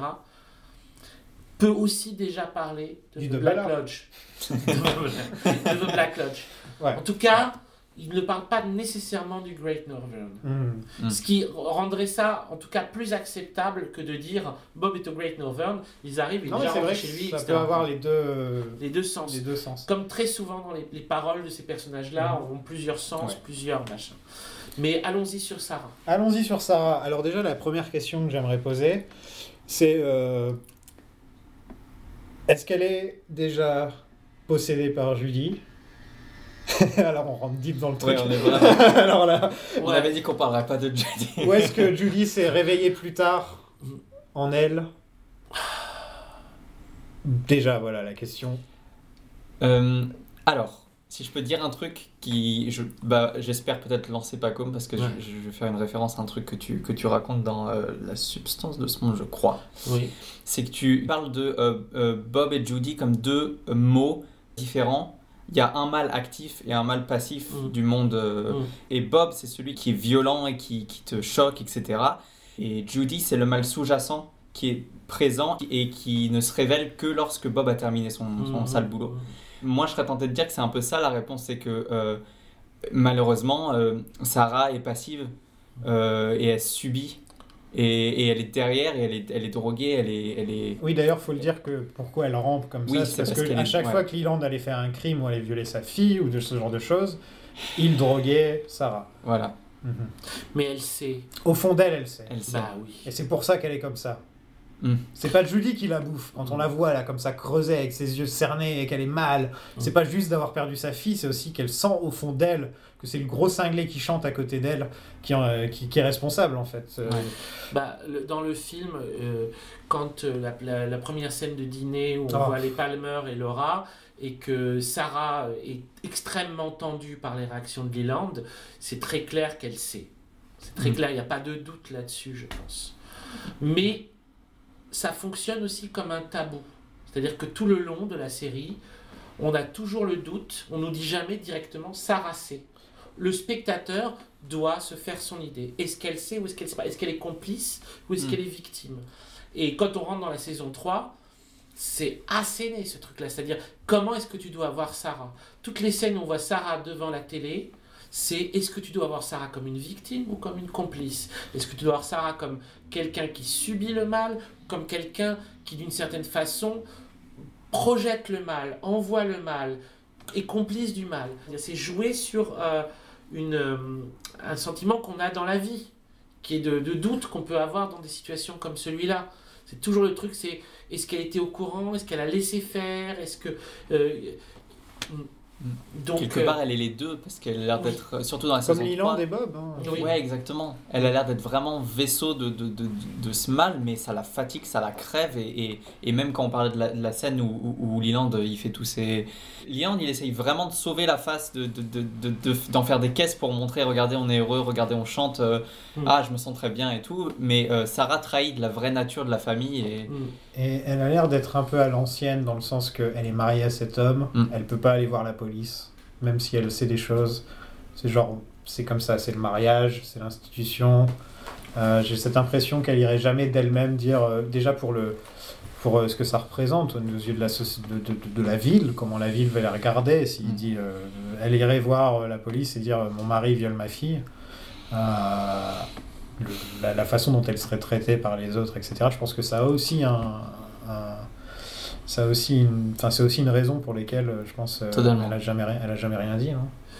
En fait, toute la, la- la question qui se pose derrière tout ça, c'est de toute manière, c'est une question qui va se poser. euh, Là, on est dans les spoilers, donc on peut y Oui, aller, on mais peut qui y va se poser à fond dans la saison 3, surtout dans les derniers épisodes. C'est qu'est-ce qu'est-ce qu'on entend par Judy? Puisque c'est vraiment. Là, la saison 3, elle réussit ce qu'il voulait faire dans, la, dans les autres saisons, qui est d'être sur un mystère vraiment jamais complètement euh, attrapé. Autant Bob, finalement, on lui, on lui octroie une forme, une modalité, presque une, presque une réalité. Quoi. Il y a un truc, c'est Leland, Bob, un esprit, il tue pour le plaisir, machin. Ok, c'est presque une forme qu'on qu'on connaît du mal. Judy, on comprend pas du tout. On est vraiment dans un truc nouveau. On peut attribuer à Judy énormément de choses. Et, et en particulier, dans cet épisode, le cheval qui apparaît et qui va devenir un symbole qui va revenir beaucoup dans la... Enfin, beaucoup. Qui va revenir à saison 3, euh, deux fois beaucoup. Non, mais c'est ça, je crois. plus. de- de- Il y a, il y a le poème aussi. Il y a quand à un moment on voit les, les- les- le rideau se lever avec du vent comme ça et on le voit. Oui. Et dans l'épisode 8, L'épisode huit, quand il repart, on et quand Oui. il repart, on l'entend. On l'entend, et puis surtout, il y a le poème, dans le poème, le, le- il y a le, le cheval est dans le poème des, des, Oui. des, wood- des Woodmen. This is the water. And this is the well. Drink full and. The horse is the white of the eyes and dark within. Et aussi, Et on voit le dans le, dernier épisode, ouais, la petite statuette, enfin, dans le dernier épisode, il y a Hmm. un peu plus, puisqu'il y a un petit cheval euh, à bascule à l'entrée du café chez Judy. Mhm. Euh, mais un truc pour enfants, mais c'est un cheval blanc quand même. Ouais. donc c'est euh, Parfait. Et puis euh, il y a cette petite statuette chez Carrie Page. Et, et déjà, on ne sait pas si ce sont véritablement les. Enfin, c'est très ambigu. Est-ce que ce sont vraiment les symboles de Judy ou est-ce que Cooper essaye de. Enfin, d'ailleurs, on ne sait même pas ce que Cooper pense quand il le voit. Est-ce qu'il pense que c'est le symbole de Judy ou est-ce qu'il se dit, tiens, une statuette de cheval blanc, qu'est-ce qu'il fout là? Et le spectateur pense que c'est Judy. Enfin, on est dans une ambiguïté Parce que totale. Cooper, il aurait aucune raison, lui, de ce qu'on a vu, de croire que le cheval blanc c'est quelque chose. bah, dans, la, dans la Black Lodge, quand même, malgré tout, après que euh, Laura ait disparu, il y a cette plongée dans les rideaux et le cheval blanc qui apparaît. Oui, mais là, en l'occurrence, c'est le, cheval dans une assiette qui fait, z- qui, qui fait un œil, comme, donc, Oui. comme les paroles de, de- Tout à du poème. tout Donc c'est pour ça, nous, quand, en le voyant, on se dit Ah, c'est comme le poème. Oui, mais lui, fait. il l'a jamais euh, entendu ce poème. Mais, mais il connaît beaucoup de choses que, que en fait, on doit lui attribuer beaucoup de connaissances malgré tout. On ne sait pas. Mais il a passé 25 ans dans la loge. Dans la loge, puis visiblement, il a l'air d'être au courant des trucs liés à Judy. Nous, on n'était pas au courant. euh, Gordon Cole et Major Briggs étaient au Mhm. courant. Enfin bon, on nous sort beaucoup de. Enfin, on sait. on- fait du redcon. Ouais, ouais. Et en fait, le vraiment, le truc principal lié à Judy, c'est que euh, on ne sait pas ce que les personnages savent, on ne sait pas ce qu'il faut lui attribuer, on ne sait pas ce qui, dans ce qui apparaît dans la saison 3 est Judy, euh, ce qui ne l'est pas. Peut-être tout est Judy. Est-ce que le dernier épisode en, en entier se passe dans le monde de Judy Ou est-ce que le monde de Judy. Enfin, bref. Nous, nous, nous, la, la- bestiole qui apparaît à New York, etc., et qui Oui. les gars, Oui. Dans les épisodes, dans la plupart des épisodes, on va l'appeler l'expérience. Oui. Parce que je ne me vois pas l'appeler Judy dès le début, même si on spoil et tout, je- Oui. parce qu'on n'est même pas sûr que c'est Oui. Judy. Non, on sait juste que, on sait juste que que Mr. C est après quelque chose et euh, que ça a les mêmes antennes que Judy, la, le- la Oui, carte. tout à fait. Mais sinon, en dehors de ça, c'est vraiment nous, Oui. après avoir vu les épisodes dix fois, qu'on commence Oui. à, à connecter les trucs et machin. Oui. Mais euh, Le générique, c'est l'expérience, c'est ça? Experience Dans model. l'épisode 8, il y a une personne qui est créditée. Ah, je sais jouer, pas. euh, Oui, oui, tout à fait. C'est experiment model ou je sais plus quoi, Ouais, ou un truc ouais. comme ça. Enfin, c'est l'expérience. Et ça, je sais même pas ce que ça veut dire pour eux de dire ça. Enfin, qu'est-ce qu'ils entendent par là? Ouais, en plus, voilà, ce- ce- ce- cette forme avec ses petites antennes et ses, Ouais. ses- ses bras retournés comme, Ouais. comme Laura.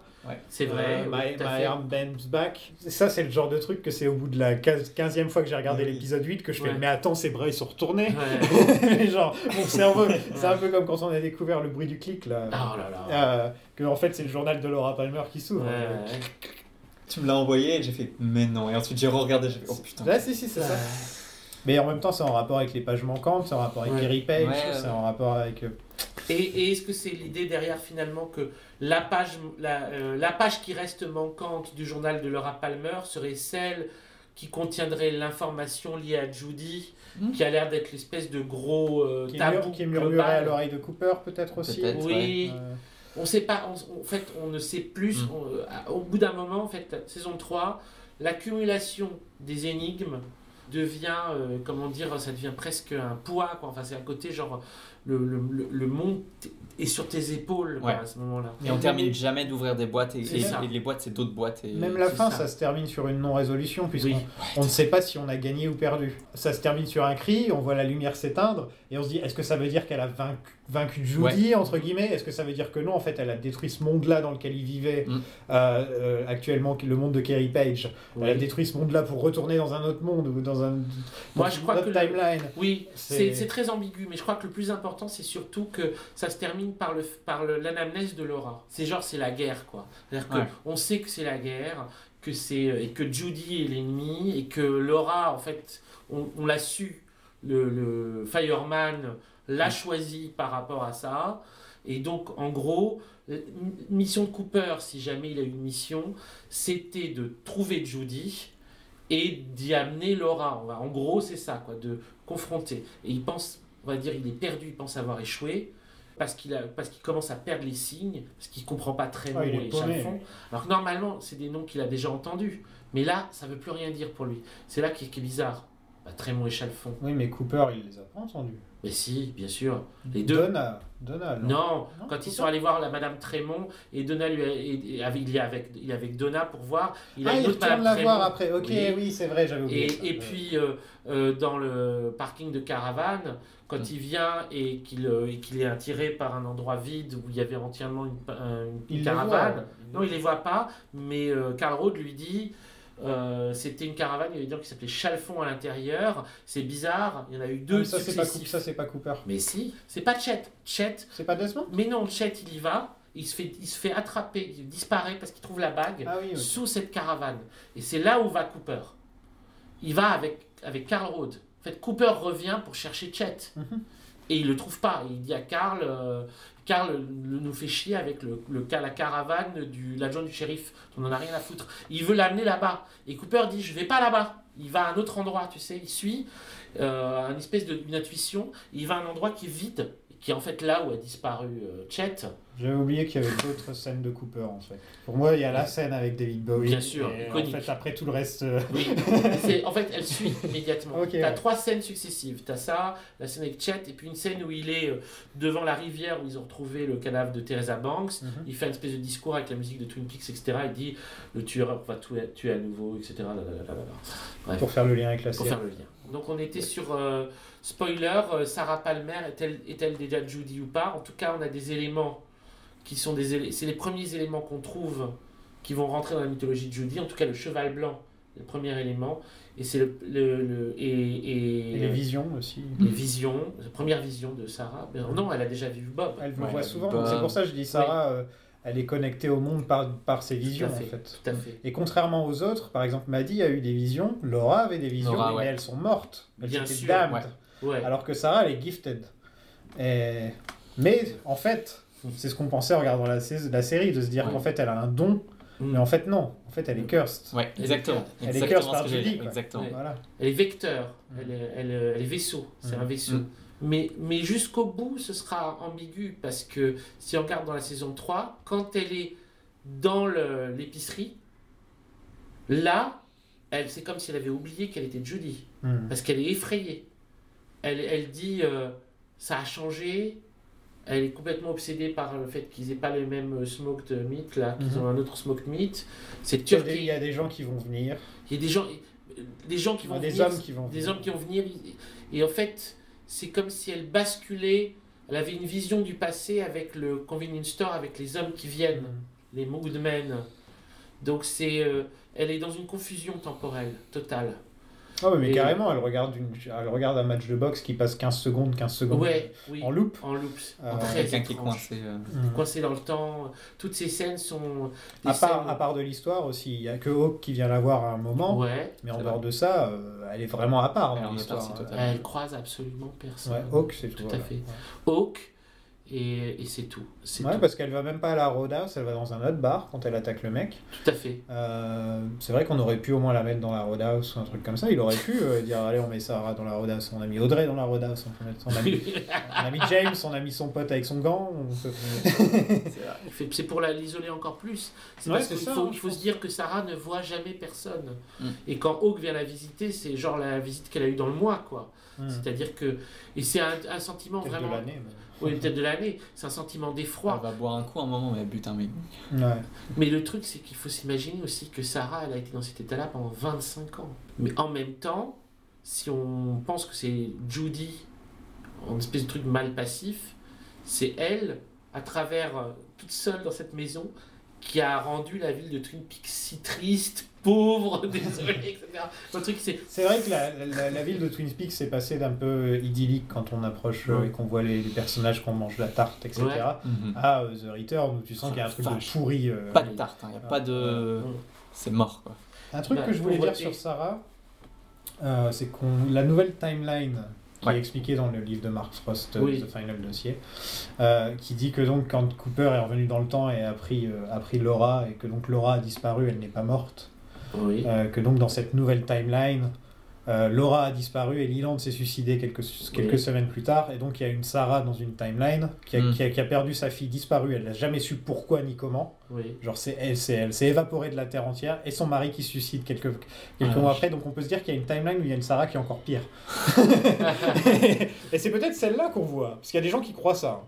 Il y a des gens qui croient que toutes les scènes de Sarah dans la série, c'est la Sarah de la deuxième timeline. en fait. Ah. Bon, alors ça, vous en parlerez avec mon copain là, euh, Bertrand Ouais, c'est lui parle.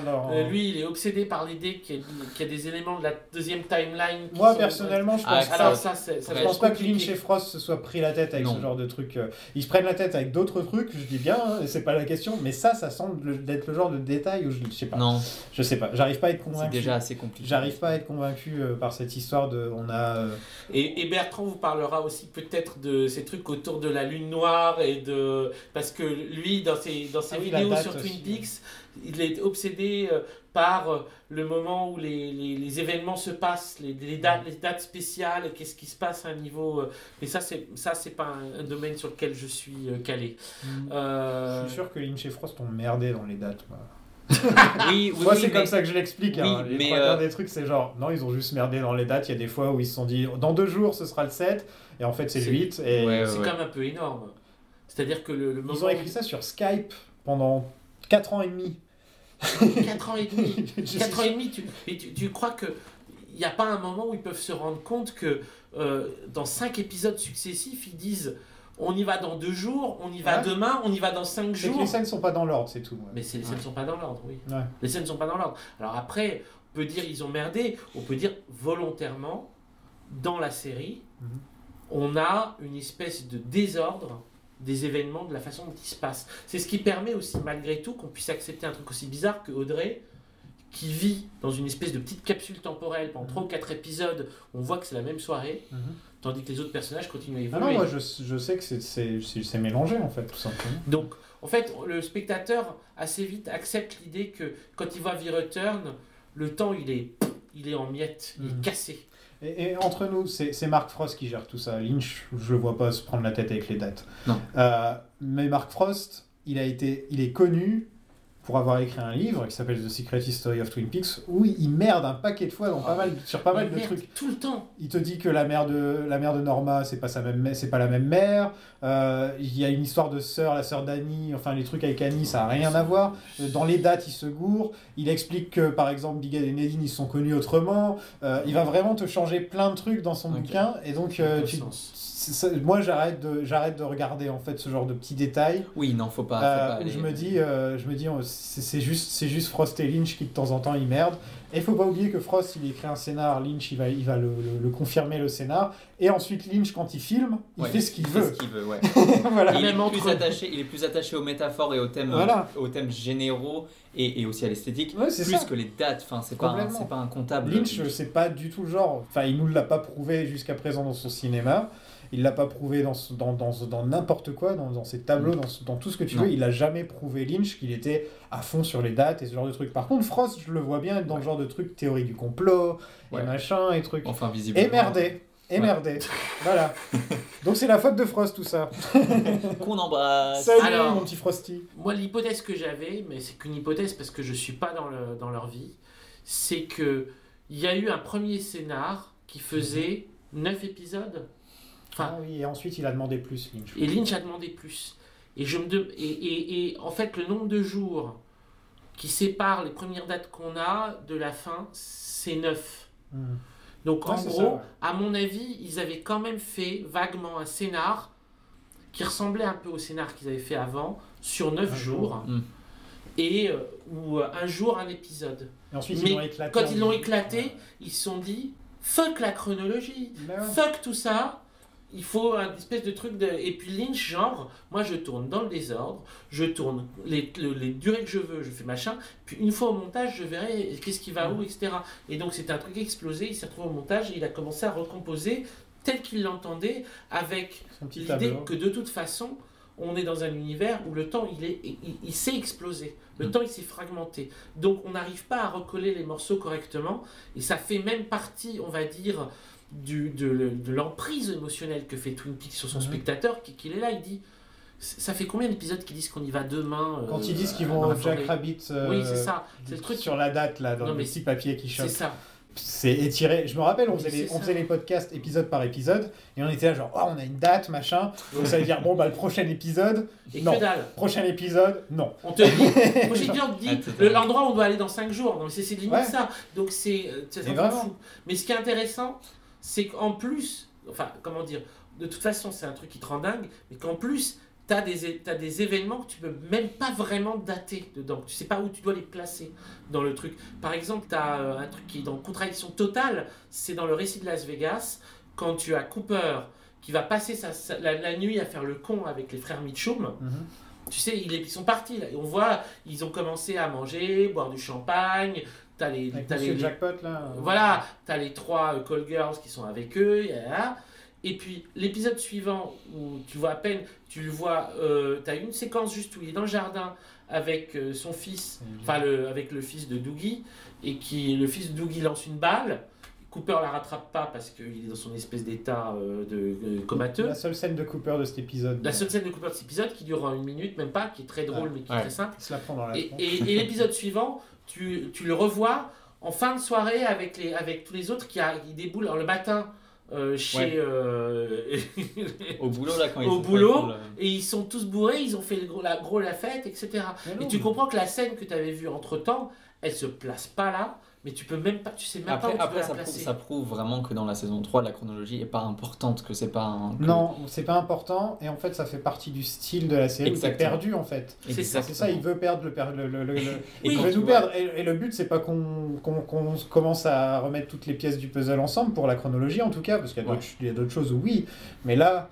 En l'occurrence, moi, à chaque fois que j'ai vu des théories sur les chronologies, et en plus, je, je sais que sur Reddit et les fans Ouais. et tout, sur Il les y a, sites, il y a- y eu un, un- Euh, fan edit de, de la saison où c'est genre par ordre chronologique. Ah c'est genre- vrai Oui, c'est genre non, si vous ne regardez pas dans la bonne direction, les gars.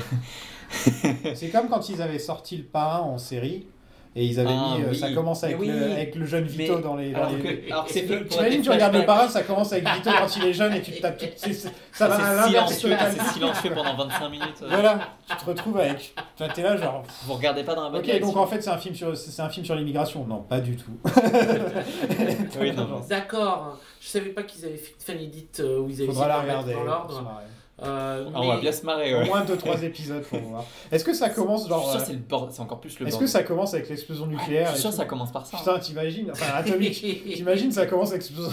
Imagine Twin Peaks The Return aurait commencé avec la Oui, scène puis- de l'explosion atomique. Je suis sûr qu'il y a plein de trucs, tu sais pas où les foutre. Mais bien sûr, ne serait-ce que Cooper avec euh, The Fireman qu'on a au tout début de la, oui. de la saison. Il a son petit badge là qu'il a pas dans les autres scènes. Alors, oui. et puis il y a des théories sur ça se place euh, genre euh, À la fin. en, en- ouais, à la fin entre le moment où oh là là c'est très compliqué. Juste avant que Laura lui parle à l'oreille. oui, enfin des trucs ça marche pas ces trucs là. Mais en même temps, le problème de la Black Lodge, c'est que c'est un- un- c'est dans le temps, c'est perdu dans le temps. Bien sûr. Euh, C'est en dehors du temps et Cooper, l'espace. lui, il a l'impression d'avoir passé deux heures dans la Black ça, Lodge. ça. Quand il sort, Oui. quand il arrive à Twin Peaks, il a l'impression de parler au shérif et de faire Hé, le café est là, Ouais. comme s'il venait de disparaître. Bien sûr. C'est pour bien ça qu'à la fin, il demande en quelle année on est, parce que c'est la- le seul moment où il se rend compte qu'il y a 25 ans qui sont passés, peut-être aussi. Peut-être, ouais.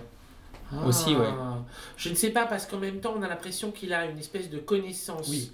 euh, totale. Au moment où il est dans Mm. le, dans le Il est hyper shérif assuré, office, il dit euh, donnez-moi la clé du Great Ouais. Northern, etc. Donc là, d'un coup, il a une espèce de maîtrise totale de tout. Il a une mission, mais je sais pas s'il se rend compte qu'il y a 25 ans qui sont passés. Le, la seule, la seule la- le seul indice qu'il a, c'est qu'on lui dit dans euh, I'll see you again in 25 years. Mm. Et, mais sinon, en dehors de ça, quand il sort, il est Doogie, donc il est complètement à l'ouest. Ouais. Ça pendant un bon moment, il est. il- Voilà. peut pas Ensuite, il se réveille, il dit I am the FBI, il dit j'ai une mission, je dois aller à Twin Peaks, je dois faire ça, ça, Ouais. ça, parce qu'on me Ouais. l'a dit. Ouais. Et J'ai l'impression qu'il se- il n'est pas au courant qu'il y a 25 ans qui sont passés pour moi.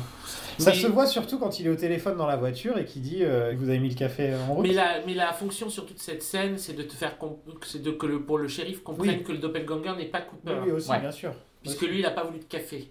Et alors, on ne sait pas pourquoi, mais le frère Truman, enfin le frère de Harry, sait qu'il y a un truc avec Cooper et le café parce que Oui, ou alors, il n'est bah, pas supposé être au Sûrement courant. qu'Harry lui a dit. euh, Ouais. Il a dû lui en parler. En tout cas, en tout cas Harry lui en a assez parlé pour qu'il reconnaisse plus la personnalité du Cooper Oui, au téléphone que l'autre qui est genre. euh, Oui, en Et- plus, on lui a dit qu'il y avait deux Cooper. hein, Oui, et puis c'est un empathe aussi.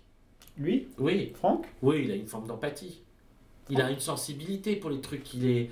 Il, il- C'est il- la scène avec Wally Brando qui Oui, j'allais dire la même chose. Non, et même quand Hawk lui raconte toutes ces choses bizarres, il les questionne pas du tout. Hawk lui dit il est allé dans un endroit bizarre, il est ressorti, c'est pas le même, etc. Franck, il est ok.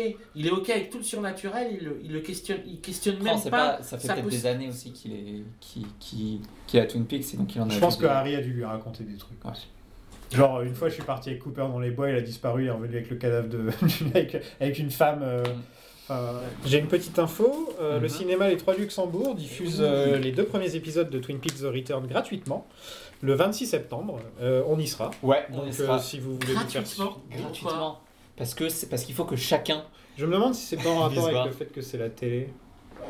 C'est de la télé. Non, je pense pas. Parce que c'était gratuit aux Champs-Élysées aussi. Ouais, bah c'est- là ils sont là ils sont, Ils sont c'est en- sponsorisé ouais. par encore le même euh, festival. Alors que le festival c'était en juin dernier, mais bon.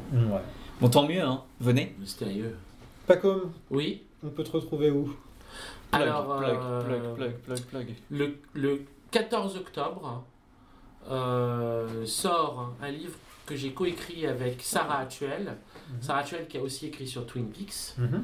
Euh, qui serait venir, potentiellement une bonne invitée Ah oui, pour oui, votre pas podcast. Sarah de Et c'est un Sarah. livre qu'on a écrit sur la série The Leftovers. Ah. Et donc c'est un livre sur The Leftovers qui s'appelle Le troisième côté du miroir Mhm. et qui sort aux éditions Playtime Society, qui est un éditeur de cinéma et Mhm. de séries télévisées. Donc.